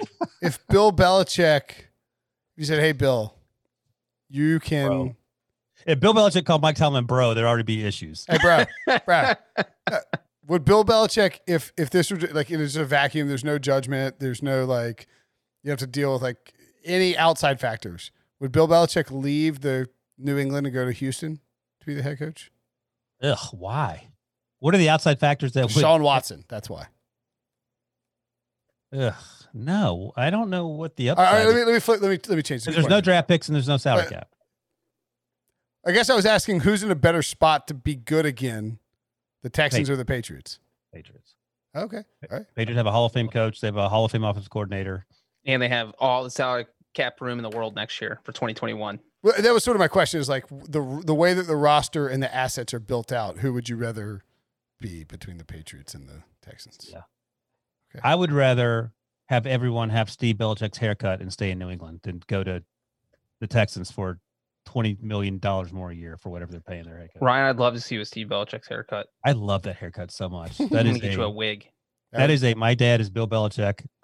And I'm in this job as long as I want. It would be amazing to see that. Uh, all right, let's move on from this game. That was an entertaining game, and yet so meaningless. How is it twenty-seven? It's so weird that a twenty-seven twenty Texans over Patriots Week eleven game is just utterly meaningless. That's and I. It, That's the thing is, in you, a nutshell. If we had seen this game in a vacuum, you would think, "Oh my God, the Texans are a playoff team." Yeah, absolutely. All right. Fair enough. Steelers twenty-seven, Jaguars. Trey. Jaguars. Jaguars. Sound up. Oh, Derek Carr, this post-game outfit. Um, Steelers twenty-seven, Jaguars three. The Jacksonville Jaguars did not muster. The, Ste- the, the Steelers came out really slow. Flat. And it looked like they were going to put up one of those. I mean, people were making the jokes. Mike Tomlin on the road against a bad team and, you know, in the mid- late season. Um, didn't look great. And then they just talent.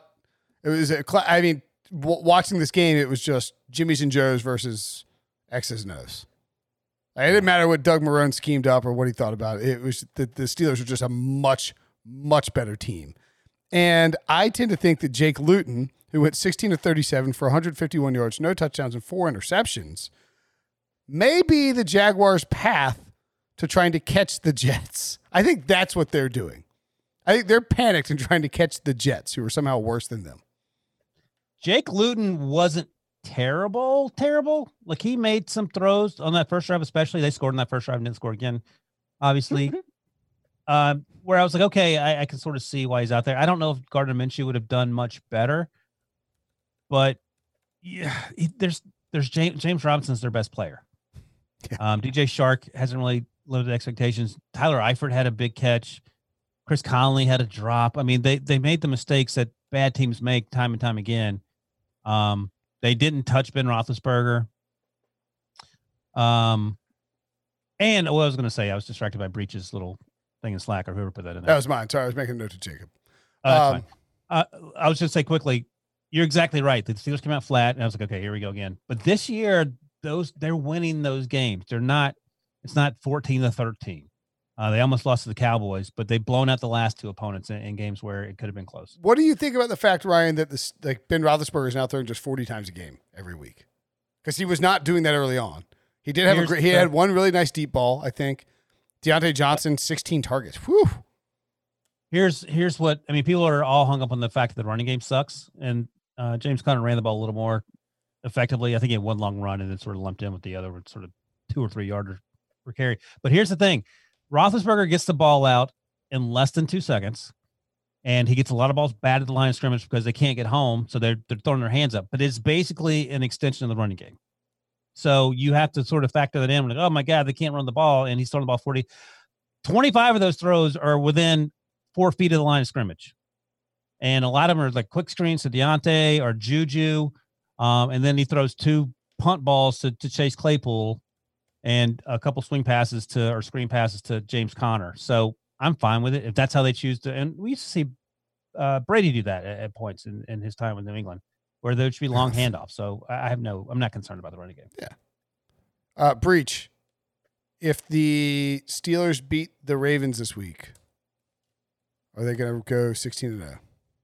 No. But you know what? It's crazy is that going sixteen and oh, going fifteen and one would be huge because there's only one bye. You know, only the number one seed gets that playoff bye. So the top seed becomes all that more important. Uh, and let me ask you this quickly, Breech, because we were talking I just about- remembered with the playoff team, you're going to dunk on me. Yeah. Uh, what what would you be willing to bet is more likely to happen? Steelers sixteen and oh or Jets don't win another game? Jets. Uh, Jets. By a I lot. think that's Steelers, like thirty. Okay, that's interesting. You're right. The Steelers, I think, have three toss-up games that could go either way. The Ravens, the Bills, and the Colts. And when you have six games left and three of them are toss-up games, that's a lot to have on your schedule. Whereas the Jets, look at their schedule, they have maybe one coin toss game. Uh, their schedule just screams oh and sixteen. You know, if the Chargers don't charger against you, then yeah, then you're in trouble. But we'll get to that game. But when we Ch- talk about Chase Claypool, seconds. The fourth wide receiver in N F L history to have ten plus touchdowns in his first ten career games, joining this illustrious list. Bill Groman, nineteen sixty, Harlan Hill, nineteen fifty-four, and Billy Houghton from nineteen fifty-two. Jeez, that is quite the list. The Steelers allowed season lows in points, yards, and passing yards, one hundred thirty-three, and had a season-high four interceptions.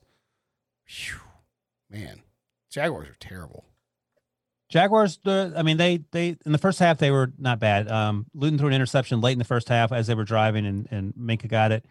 But after the second half, it, they... That got batted up a little bit. Yeah.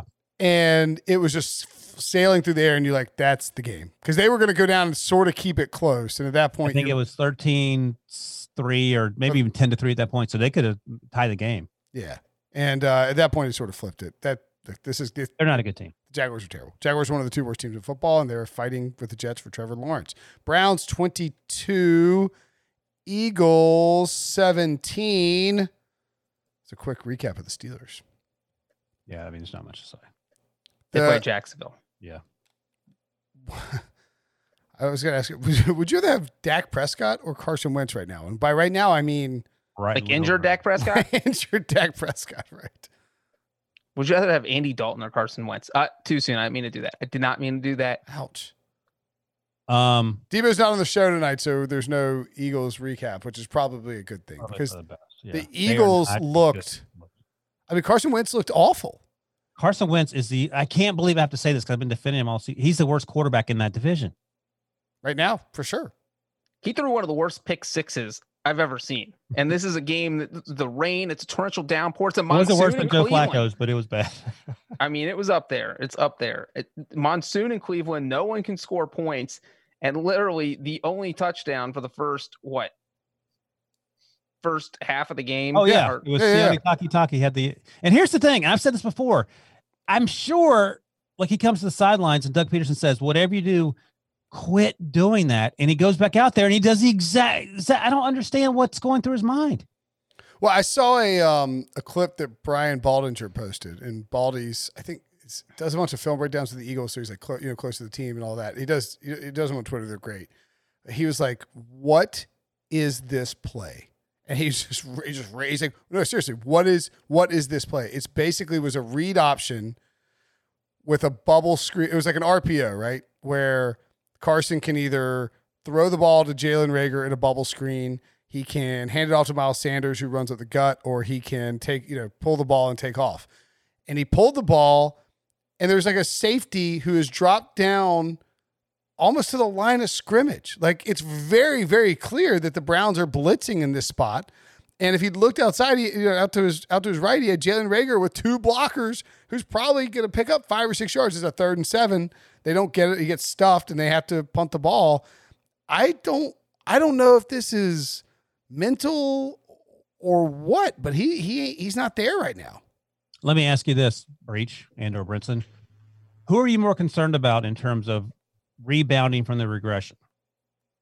Carson Wentz or Lamar Jackson? Oh, Carson Carson Wentz. Wentz. I feel like Carson Wentz is, is getting to the point where he's just about to, like, uh, you know, in baseball, you get the yips and you start overthrowing the throw to first base. I, I feel like that's what we're getting with Chuck, Carson Chuck Wentz.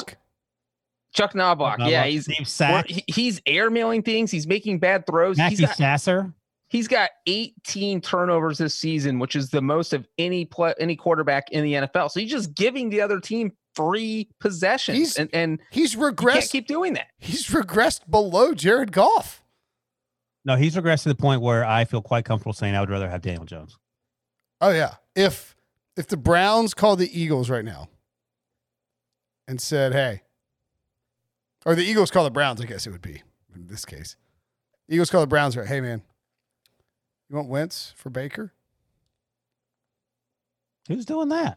Everybody's taking. Ba- the Browns might do it. The Browns might do it. Like, I think that Baker Mayfield's basically game manager this season, and maybe it's like part to build his confidence or whatever. He hasn't thrown over three hundred yards all year. He usually throws around two hundred yards. He went twelve or twenty-two. I mean, you know. I mean, Baker, not, you got to pay, have to pay Baker this offseason. I don't know what you do with Baker. Not this offseason, do you? It's his third year. No, just pick up his option and let him. Yeah, maybe how would Wentz do in the Browns' offense? Hopefully better, just because, like, well, yeah, he would do better. Jason Kelce came out of the game. Lane Johnson came out of the game. So it's again the the rotating wall of guys you don't know playing various positions on offense. But that's not Carson Wentz's cue to try to do more. It's his cue just to do whatever offensively. You just get the ball out of your hands. Don't be back there dancing, throwing like the worst pick sixes anyone's ever seen. Yeah, I think that's sort of the problem with this combination. So the Frank Miles Ra- Sanders had a terrible uh, turnover too, down to the inside the five. Yeah. Um, Travis Fulgham isn't getting targeted now because some of the other guys are back. There are a bunch of things going wrong, but it, the face of all this is Carson. So not having Frank Reich as the offensive coordinator and the play caller is a big problem, I think. Or was Doug calling Doug Peterson calling plays when Frank was there? Uh, most people seem to agree who follow such things. I think Debo said this last week that Frank Reich had a lot to do with success yeah. in terms of yeah, maybe even the interpersonal. I should remember exactly who was calling the plays uh, specifically. Well, just by watching the Colts on Sunday, I would say Frank Reich probably had a lot to do with it. Um, but I think one of the problems is that in Peterson's offense, a guy like Nick Foles is almost more valuable because he's this rhythm passer. You can sort of get, and like Carson Wentz wants to be this playground type of player that just doesn't work with it. Doug Peterson hadn't been calling plays very well this year. They've been hurt. You know, they have a bunch of young and new wide receivers. I mean, don't forget last week we spent ten minutes talking about why did Doug Peterson go for two in that situation when it didn't make sense to go for two. Now, having said all that, they're in first place. Not for there ain't going there. There. So we've talked about this. They have the advantage of having the tie. Every other team is the three and seven. They're three, six and one. So a tie is basically, I mean, that's a huge Huge maker. Deal. But I don't know if they're going to win another game. And you have to get to six wins to win. The, the, the last two games, I think, are, are like Cowboys and, and Washington football team. So there are chances there. But so I think their, rem- their remaining games for the Eagles are Seahawks at home on Monday night. They are five-point oh. dogs. Breech and I previewed that on the YouTube exclusive early uh, Week twelve Lines Look Ahead.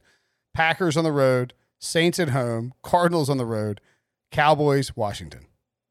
So they, the two wins, that gets them to five. You have to get to six wins to win this division. So they need to steal one of those four games. Tar- Show me how they're going to steal it based on what we've seen the last month. How do you – I don't know. How do you make – I'll bring out my old joke. It'll have to be like Last Boy Scout, the first scene where they shoot people on the field as they're running for a touchdown. That's their best chance to score. Shout out to Damon Wayans. They are literally – their next three games are the top three teams in the N F C. Like, they're not going to win a single one. I think that I think the Giants are the favorite. I don't know what the William Hill odds are, but the wins over Wilson odds are the Giants. The Giants. What about I mean, Washington could do it? And that's uh, that's the other thing. This Thursday night game suddenly becomes a huge game between two crap burger teams, but it's for first place. The odds are Eagles are plus one fifty. No way. Dallas three to one. Giants plus three twenty-five, and Washington three and a half to one. Like I, I like every every team except for the, the, the Eagles. Eagles. That's, like that, I think that's, that's good. That's depressing. Uh, do the Browns make the playoffs? Ish. Mm. Like they're my least favorite six and three team, or seven. What are they now? Seven and three. Seven, seven and three. three. They're gonna get yes. smoked. At the so seven and three teams are the Bills, the Colts, the Titans, and the Browns. The Browns are the, the Giants. I think they're getting the ten wins, and we've been saying ten gets them in. They have the, I think they're ten and six at worst. They have the Jaguars, Giants, and Jets left. They're getting to ten wins. They're getting and then nine wins. Maybe they. Oh steal, no, you're right. Sorry, my bad. Steal yeah. one of those games from the Titans, Ravens, or Steelers. The other three, you just win one of those. I could, I could actually see the Browns losing to the Giants. Because the Giants' run defense is not terrible, and if the Browns can't run on you, you can give them trouble. And by the way, the Eagles played as bad as they did without Myles Garrett being out there. Yeah. So yeah. next, who's next week's game? Jaguars. Jaguars. So they, they're gonna they're gonna go nuts. And also, they play the Jets in Week sixteen. Just imagine an oh and fourteen Jets team going into Cleveland, a team that finished oh and sixteen a couple years ago. New York, all yes. of a sudden, that's that's the Jets Super Bowl. That's yeah, true. That, I would be very nervous. Are the Browns? It's in it's in New York, but yes, um, Super Bowl for them. I, Adam Gase will show up in Cleveland, not knowing anybody. yeah, uh, so I guess the Browns make the playoffs, but I, I think they're the the the current teams in the playoff. They're the least scary A F C playoff team. Yeah, I would. I look. I look forward to betting against Baker Mayfield and Andy Dalton in the playoffs this year. Thanks, Brinson. Yeah, that's a compliment that you even think Andy's going to make it. All right, moving along. Cowboys thirty-one, Vikings twenty-eight. This is the game. And here we are. I was like, I was like, what team is he talking about? Then I was like, I plugged it in. I was like, oh yeah, it's definitely the Vikings. By the way, uh, producer oh, Rob, just hold on, hold on. I said the Vikings would make the playoffs. Ryan. Oh, oh, what a big jam! I was trying to sell uh, Robert uh, Arciero, the the producer. Uh, on your theory, and he's like, you can tell Brinson that I, that I said that that is idiotic. And my uh, favorite part of Brinson saying the Vikings would make the playoffs is that their hopes and dreams were dashed by none other than Andrew Gregory Dalton himself. It was a fantastic day for Andy Dalton fans around the country. There's still millions of us.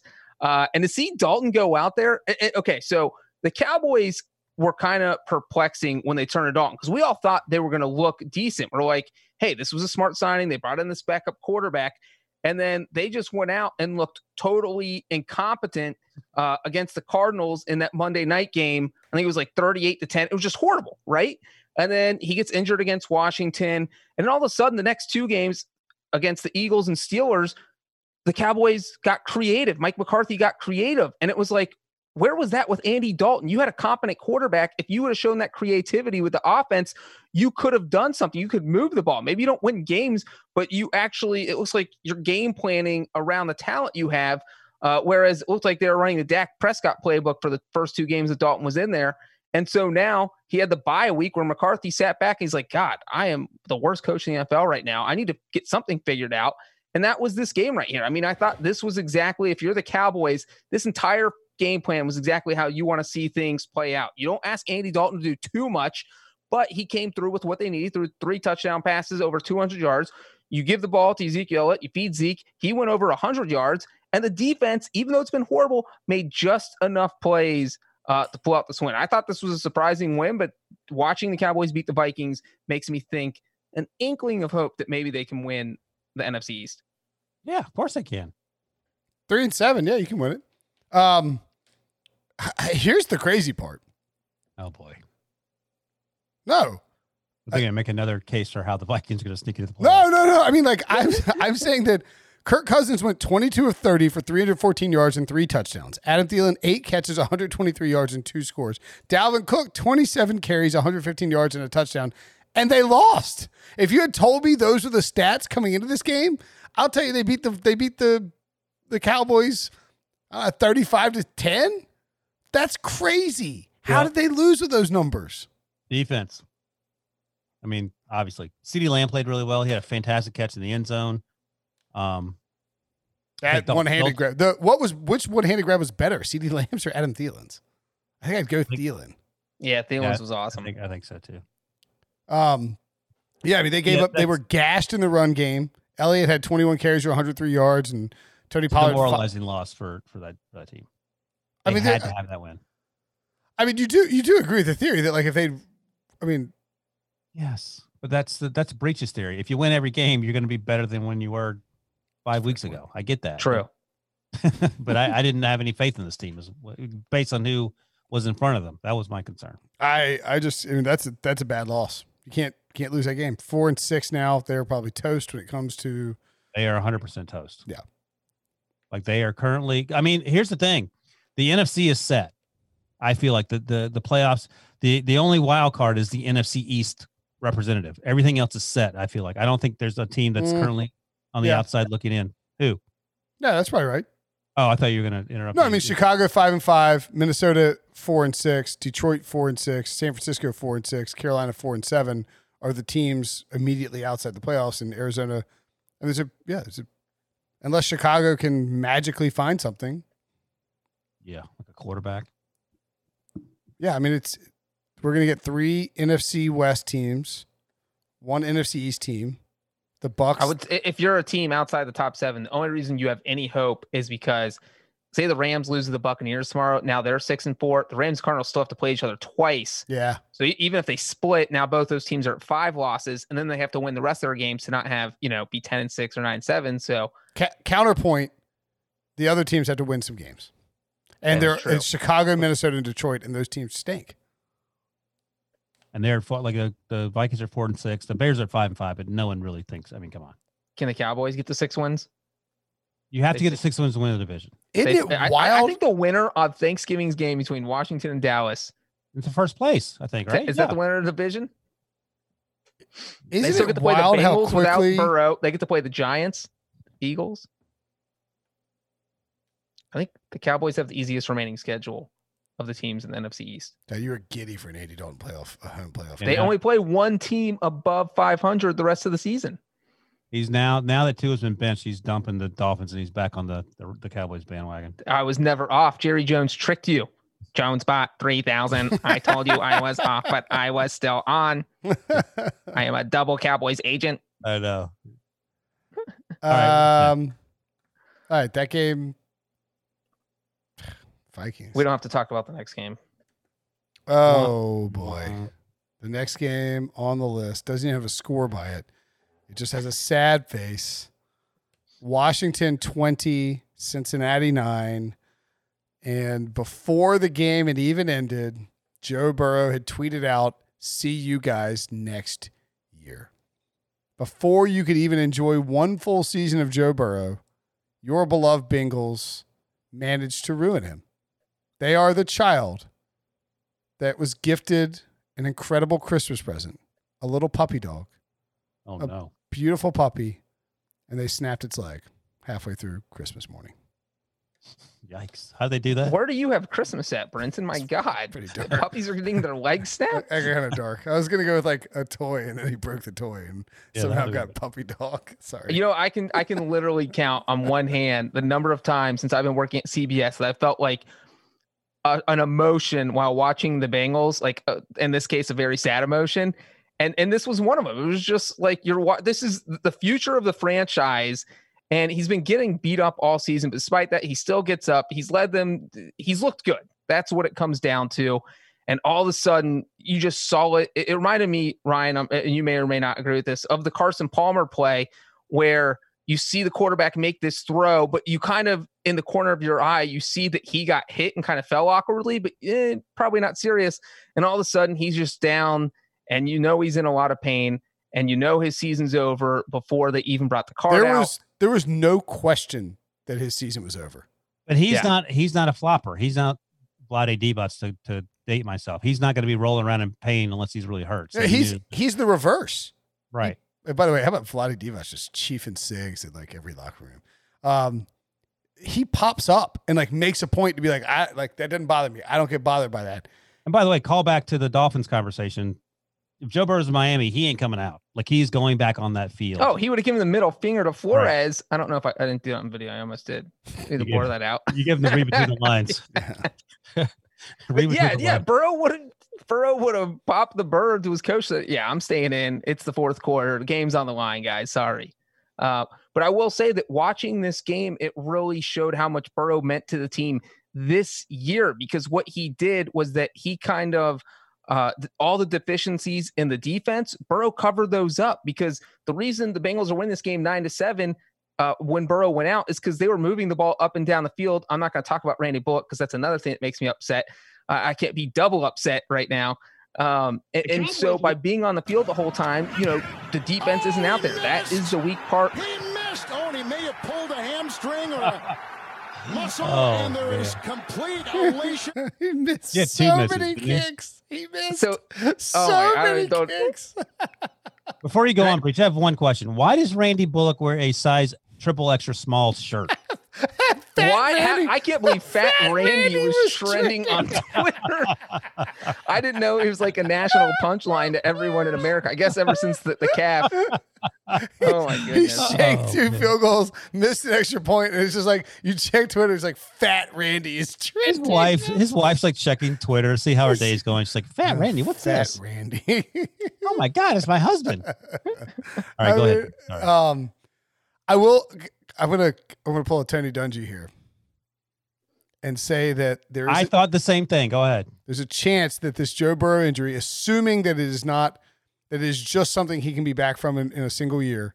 It's your garden variety A C L. If it's your basic A C L. If there's if there's some some worse, you know, injury to his knee, and it's possible that that's the case. If that's the case, obviously all bets are off. There's a chance it's a blessing in disguise, because the Bengals finished with the third worst record in football. They they will be behind the Jets and the Jaguars. The Jets and the Jaguars are going to take uh, the Wilson kid out of B Y U, Justin Fields, and Trevor Lawrence. Some combination of those two, those three guys, and that will mean that at number three, Penei Sewell, who Got is it. an absolute animal for Oregon. He opted out this year. His brother actually suffered an injury on on uh, on Saturday. Oh, he did, the linebacker. Hmm. Yeah, true freshman, but. If you put, if that's what Joe Burrow needs, like this game hit home that Joe Burrow more than anything needs some protection from the Bengals, or the Bengals need to provide Joe Burrow some protection, I guess, if you want to phrase it differently. So Breech afterwards, Zach Thomas, Zach Thomas, Zach uh, Taylor said that he didn't want to blame the offensive line. And he said, it sounds like people haven't been watching the last four or five games where the offensive line's actually played a little better. And the play in question, the ball was actually out of Burrow's hand, and he, he got hit sort of low. No, he got and, a high. It was a high low, and it was just sort of unlucky. So, uh, what do you think about that? Number one and number two, how many offensive linemen should this should the uh, Bengals draft with their you know every draft pick next? next I mean, the answer to the second question that you should use every single pick on the offense. Don't even legitimately how many should they take? Because if, if the second round pick doesn't pan out, then you have this fourth round pick. If the first round pick isn't as good as you think he's going to be, then you have the third round pick. Just use all your picks on offensive line. How many would you? If Joe Burrow has more than three seconds to throw, he's going to tear apart anyone. But he has like one point one seconds to throw, and even when he gets the ball off, like he did against Washington, he still gets injured because these guys are getting in in a half a second. It's insane. Uh, so, are you seriously saying like draft five offensive linemen? I am seriously saying that if you have seven picks, one pick per round, draft five. Five sounds like a good number, because like, maybe you have a couple other holes you should try and fill. Like right. the Panthers did. Um, yeah, that's right. Yeah. Defense. I'm trying to look at the um, – where's the uh, average time to throw on – I'll find this. I don't know. I think it depends. But just so you know, uh, Burrow going into this game had been sacked thirty-two times on the season. I don't think he was sacked in the game. Uh, that was third most in the N F L, behind only Russell Wilson, who just does his own thing and takes sacks, you know, but he's still awesome, and Carson Wentz. So that's it. You're comparing, you're getting Carson Wentz and Russell Wilson level protection. So uh, as the A C L expert, if he's out seven, eight, nine months, that puts him, you know, into the summertime sometime, I think. I'm not doing the math. I don't feel like it. Uh, you any concern with June him? Is seven months. What'd you say? June would be seven months. Yeah, that's the that's the, the best case. If you're going to tear your A C L as a quarterback on a bad team in your rookie year, you want to do it before December. And I think also, to follow up on what you were saying earlier with your t- Tony Dungy point, I know he wants to be out there, and I know he, he's losing some of the experience of the next six weeks, but he is not taking a beating every single Sunday now. He can get healthy and maybe get better from watching. I mean – I, A C Ls are no longer a thing. He'll yeah. be fine. I mean, Amy Trask, our friend of the program, had said on Tops a few weeks ago, that, that other pregame show on, on C B S Sports Network, that like, and this is kind of crazy. I, I didn't agree with it, but I, I understand where she's coming from with the logic that the Bengals should think about not playing Joe Burrow because each week was this new adventure and possible injury. And yeah, I do, not, th- I wouldn't go that far. No, I, I agree. But I mean, like, I, I don't, I mean, she obviously, she wasn't totally wrong. Um, Because he's now, yeah, out but for the this season. Is football. This ain't table tennis. I, I'm, I'm with you one hundred percent. I again, I didn't agree with the take, but I understood where she was going with it. My other thing is that, like, and I tw- I tweeted like twenty minutes before Burrow got injured that he has some like Carson Wentz style. You jinxed him, is what you did, Brinson. No, no, yep. he he he is so tough. You wanted to see your boy Ryan Finley in there. How'd that go? I didn't watch that part. Not good. Q B U, Q B U, not good. You're going to see a lot of Ryan Finley all all season long. I'm not going to watch any Bengals games this season. I'm, I'm done. Just saying that, like, no, no that. I'm on the Cowboys, man. Burrow is so dead set on trying to make plays happen. There's a, yeah, there's a Carson Wentz Carson Wentz factor there where he's not he he is so tough and so aggressive that he's not going to give up on the play, and as a result, he takes a lot of hits. Yeah. I mean, right. He's young. He's trying to figure it out, and then he has no offensive line. So it's a confluence of events that leads to him taking a ton of hits. Yeah. And I'm sure he was probably banged up more than he let on, and he'll have a chance to, to sort of, you know, get healthy. Ryan Finley averaged three yards for, uh, per attempt, by the way. Oh, I mean, you you can bang on Ryan Finley all you want. It's not like he, like, it's not a good situation. He is, he is sixty-five years old, so. It's not a good situation back there anyway. I mean, they can't run the ball. Samaje Perine's their leading rusher. Mixon's on I R. You know, A J Green caught a touchdown. Thanks for showing up, A J. T. Higgins had ten okay. targets, three catches. This team was felt spicy because they had Joe Burrow. And now this team is a disaster. The second worst part, obviously the worst part is the injury. They asked Alex Smith after the game what he thought about the injury. God, why? I, I mean, I think that's a fair question because he's coming off that serious leg injury, and it was his first win in more than a thousand days. Oh, really? Alex, what'd you think seeing another man's leg collapse on, underneath him? How do you feel if you're Alex Smith and now you're the authority? Like after Dak got injured, it, it wasn't even the same game, and people are asking him about it. He's like, guys, I'm injured. guys. He's like, other people have hurt their legs, but like, guys, uh, I'm not actually a doctor. I just got injured. To Breech's point, this this uh, Thanksgiving Day matchup now becomes. It's huge. Of the utmost important importance for two truly terrible teams. I would bet on, if people didn't watch a YouTube show and are listening to this instead, I would bet on Washington plus three. I uh, would not. Uh, yeah, I don't. I don't think so. Do you want a fun Thanksgiving fact, or do you not want a fun Thanksgiving sure, fact? Turkey. Is this a, against a spread number for favorites over the last ten years? Uh, over the past four years, favorite teams are eleven and one straight up. Mm. Well, let's see. Let's see what the line closes at, because I think Washington might be favored by the time the line closes. You think they're going to pull three points? Favored? It's in Dallas, right? Who who cares?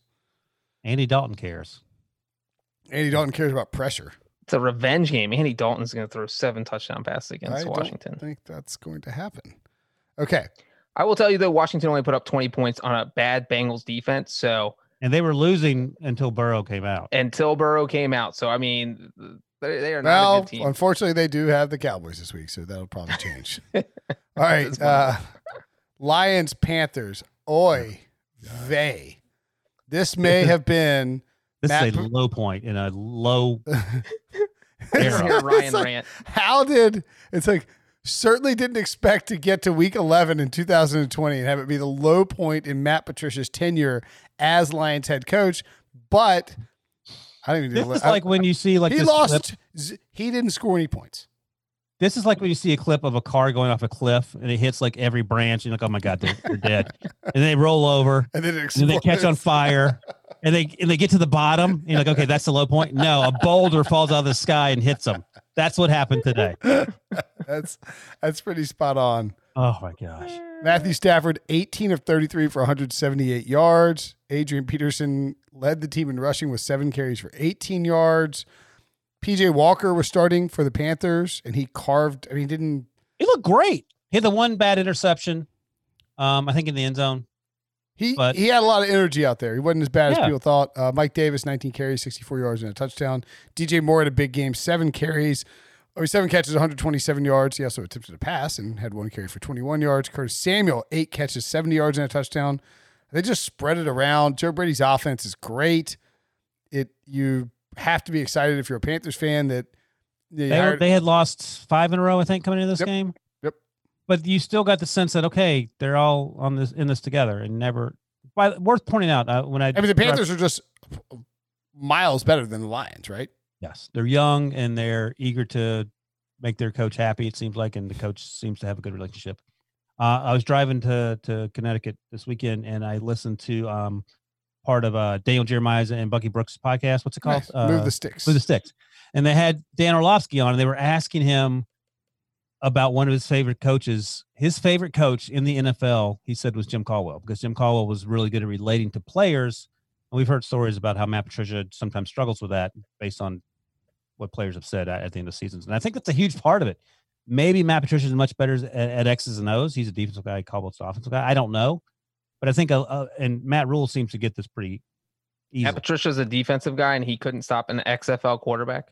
That's that's right. And his players reportedly aren't crazy about him. Whereas I think a big part of being the head coach is, you know, being like a, a, a middle a middle school teacher where you have to get the kids all to, to do everything that you want them to do and find a way to do it, and everyone's happy. You guys are going to love this. Only two coaches have been shut out this year. Matt Patricia and Adam Gase. Wait, wait, wait, wait. Oh, I was trying to guess the other one. I I, I would have done that. Oh, I gave it away. It's Adam Gase. Who shut them out?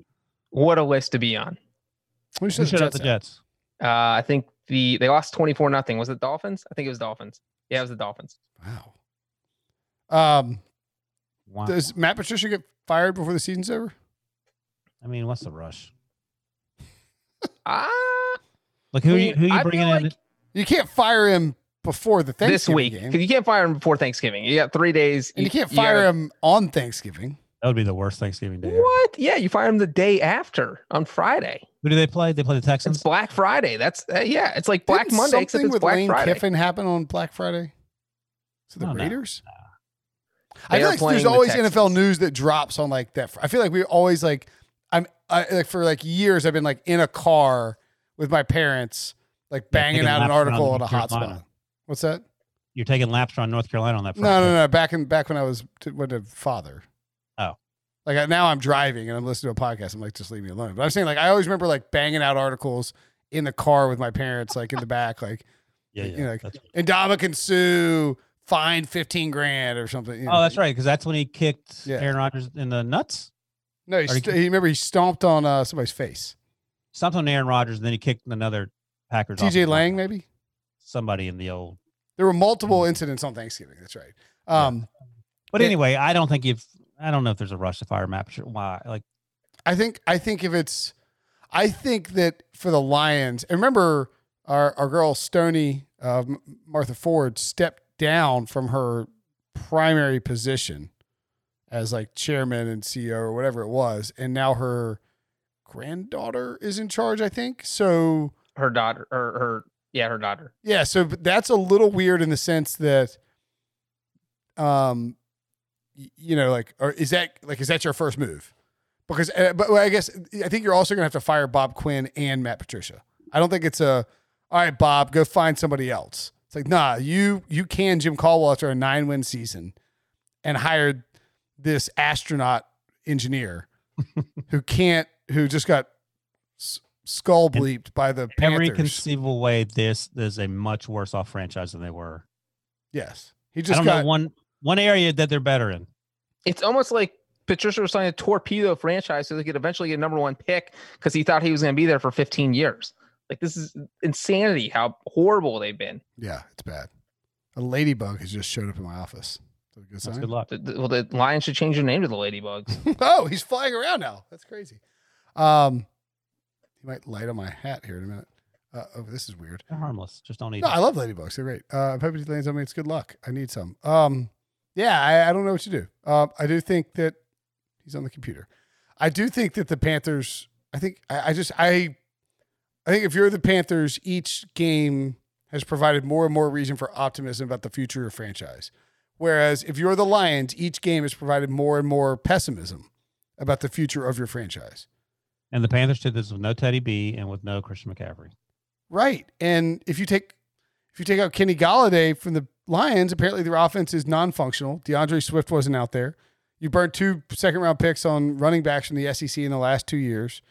Matthew Stafford is, you were basically setting his whole career on fire with two playoff appearances. I mean, it's just, you know, wh- where do you go if you're the Lions? Like, why do you, why do you, why would you feel good about the future of your franchise if you're the Lions? You can't. I don't think they do. Yeah, they definitely don't. That's, that's probably a fair point. As a matter of fact, at Thanksgiving, people should be thankful that they are not Lions fans. That what you should that, be thankful for if you are a Lions fan. The Thanksgiving football kind of stinks. That your team always plays the early game, so you get it out of the way. That's Lions, Texans, followed by... The, I'm telling you, that Dallas game is going to be awesome. There's a chance Lions, Texans is fun. Deshaun Watson on C B S. If we get Golladay back... Brinson. Yeah, I know. It's on C B S. I'm, thanks, Breech. Tony Romo, Jim right. Nance. Enough with this game. What else we got? Jets, Chargers, last game. Flying right through. Well, we're not flying right through. Long. Yeah. Hour and a half right now. Jets and the Chargers. The Chargers. I don't know why I suddenly veered off course. But no, anyway, the Jets did cover. What am I talking about?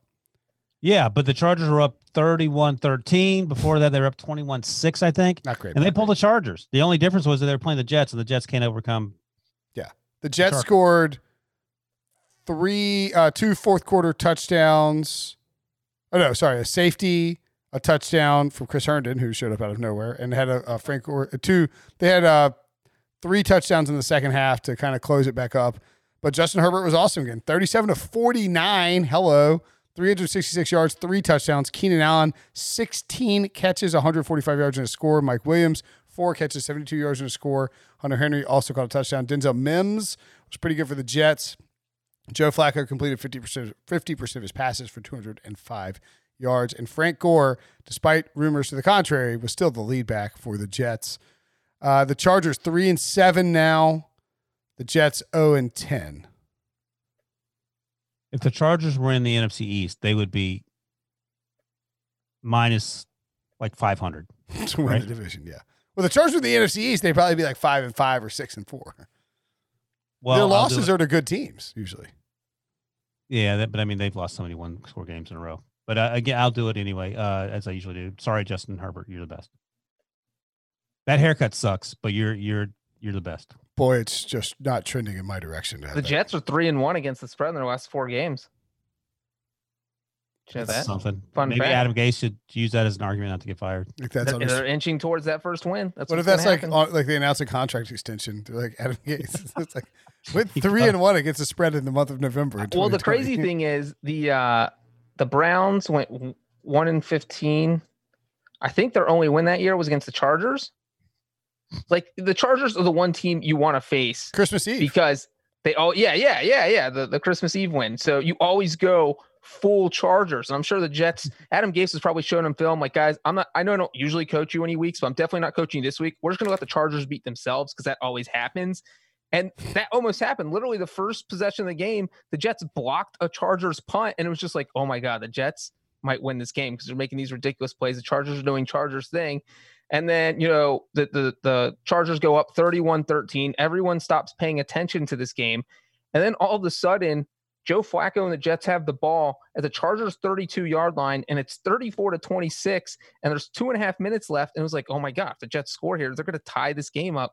Uh, but then they didn't because they're the Jets. So, yeah, and you skipped over the part where Joe Flacco threw a perfect fifty-yard bomb to Brashad Perryman that, I mean, it looked like Russell Wilson throwing the ball to D K Metcalf. And, and for flashes, there's also reports, like they couldn't figure out in the telecast whether Adam Gase had taken over play calling duties from Dole Loggins, which is like the most Adam Gase. Oh, we're winning. Give me the sheet. Just give me the sheet. Well, you heard what you heard what's what he said afterwards, right? What'd he say? He said, so he's like, no, no, no, Dole, Dole. By the way, Dole, Dole Loggins.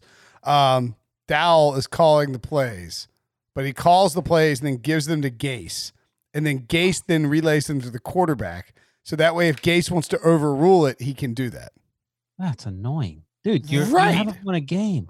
You're oh and ten. You're like, ah, you know, we need more me.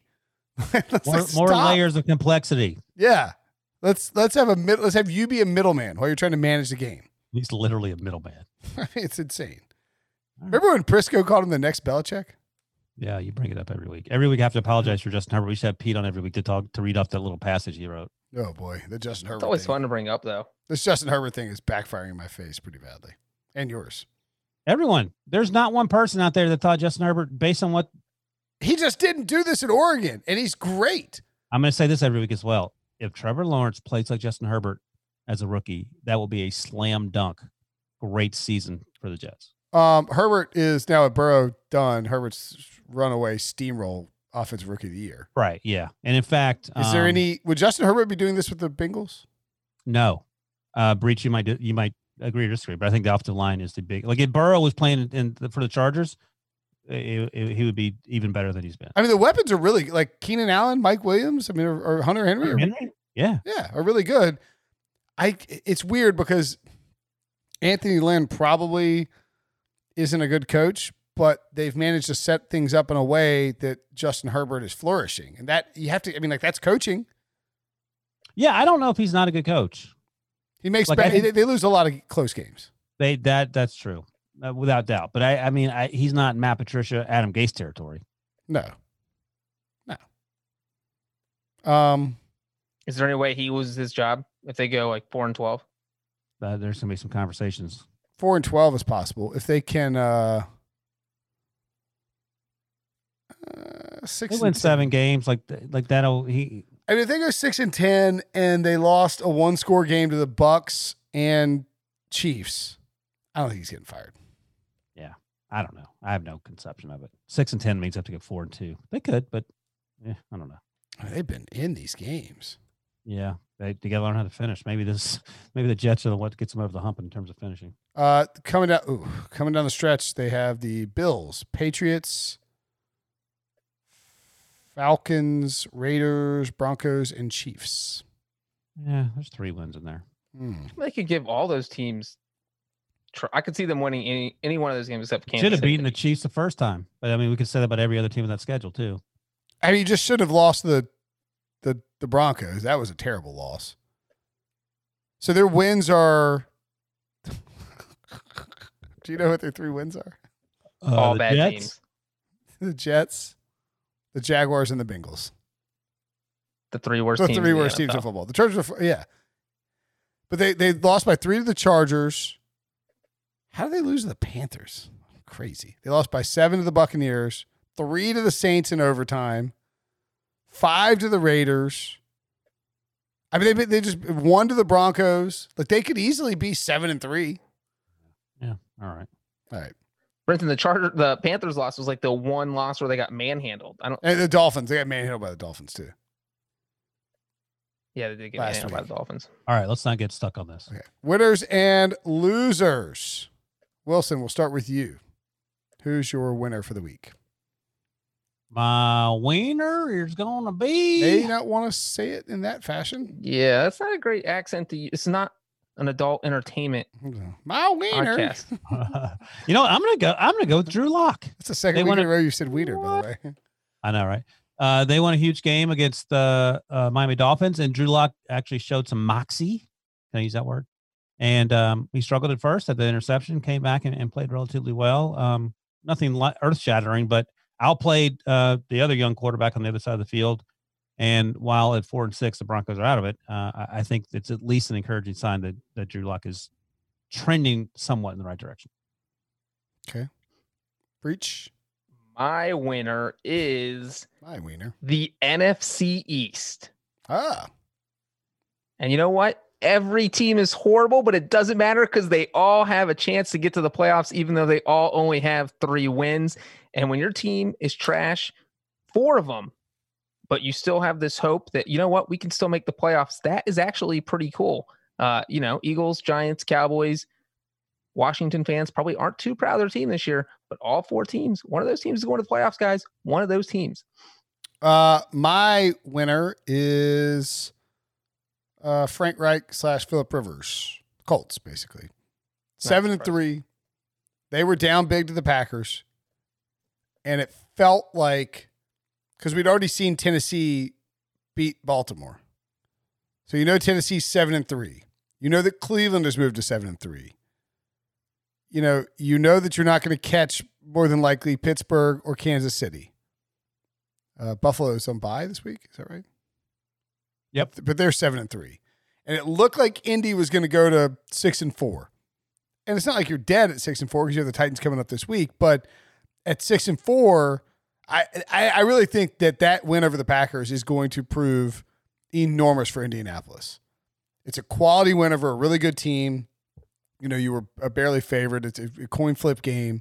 Um, they got Jonathan Taylor, who came in and really like showed us something like maybe he can be a, a factor down the stretch. The defense is legit. They can make adjustments. Um, Philip Rivers banged up. We'll have to see about that foot injury, but seven, it, it, the, you know, we talk about the N F C and how it's like, are these seven teams? There's drama in the East. In the A F C. I mean, there's nine teams that can make the playoffs. And I, I don't think you can throw Denver or New England in there anymore, no, but cannot. I'm just saying that, you know, you could, you can win nine games and not make the playoffs. And if you're six and four, you're the Chargers in six and four, sort of panic a little bit. And that Tennessee game maybe becomes a must win. And now I feel like you have a little bit of time to breathe. You go out there, try and beat the Titans and uh, see what you can do. How about a loser, Wilson? Ravens. It's a good one. They're now six and four. They're no longer in the playoff mix at the playoff ended today. Dot, dot, dot. Lamar Jackson, I don't want to make of him. They've had injuries on defense. They have no one to throw the ball to outside of Mark Andrews. You're doing your Adam Gase impression watching the Ladybug. It's going play. Nuts. He's doing uh, Adam uh, Gase. I'm like, but uh, yeah, so the Ravens, they they they can make up for it quickly in thir- on Thursday night in Pittsburgh. But if they lose that game, then the, the Steelers have clinched the, the A F C North. So they have a lot of work to do and not much wiggle room. Uh, my loser is, of course, the Cincinnati Bengals. The franchise is cursed. And I don't care if you wanted to see Joe Burrow bench to keep him healthy. You don't want to see your star quarterback tear his A C L uh, and then have to wait seven months to see how he bounces back. So the Bengals. And I tear up. You definitely wouldn't take Justin Herbert over Joe Burrow if you did it again, right? Nah, I don't think I would. Okay. Because, I mean, if, if you can put them on um, – a team with a good offensive line, I'll take Joe Burrow. I like Justin Herbert, though, clearly. I have to apologize every time I mention his name. I mean, Burrow's been fantastic. Uh, my loser, so many losers that you could pick out from this slate. But uh, I think you got to go with the Minnesota Vikings. Oh, good. I'm glad you did that. I mean, you got the cow- you got a terrible Cowboys team in Dallas. They can't stop the run. They can't stop the pass. Go down there, score a bunch of points, beat them. You know, you move to five and five. You have the Jaguars and the Panthers coming up. You get to seven and five, and you're back in the playoff mix. And now you are four and six, and the only hope you have for making the playoffs is if Roger Goodell magically trans like uh, moves you to the N F C East. So you're banged. So the Vikings are my losers, and that is the show. Tidy little hour and fifty minute recap of week eleven. Thanks as always for listening. Be back uh, Monday morning for a preview of Monday Night Football. We'll recap Monday Night Football. Have shows all week long, and then recap Thanksgiving. See you later.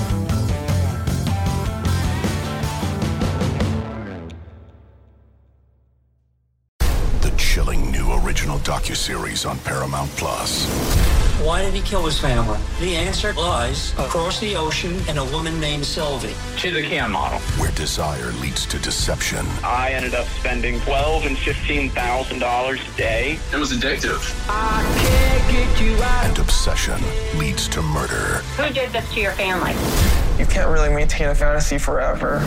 Control Alt Desire, now streaming on Paramount Plus.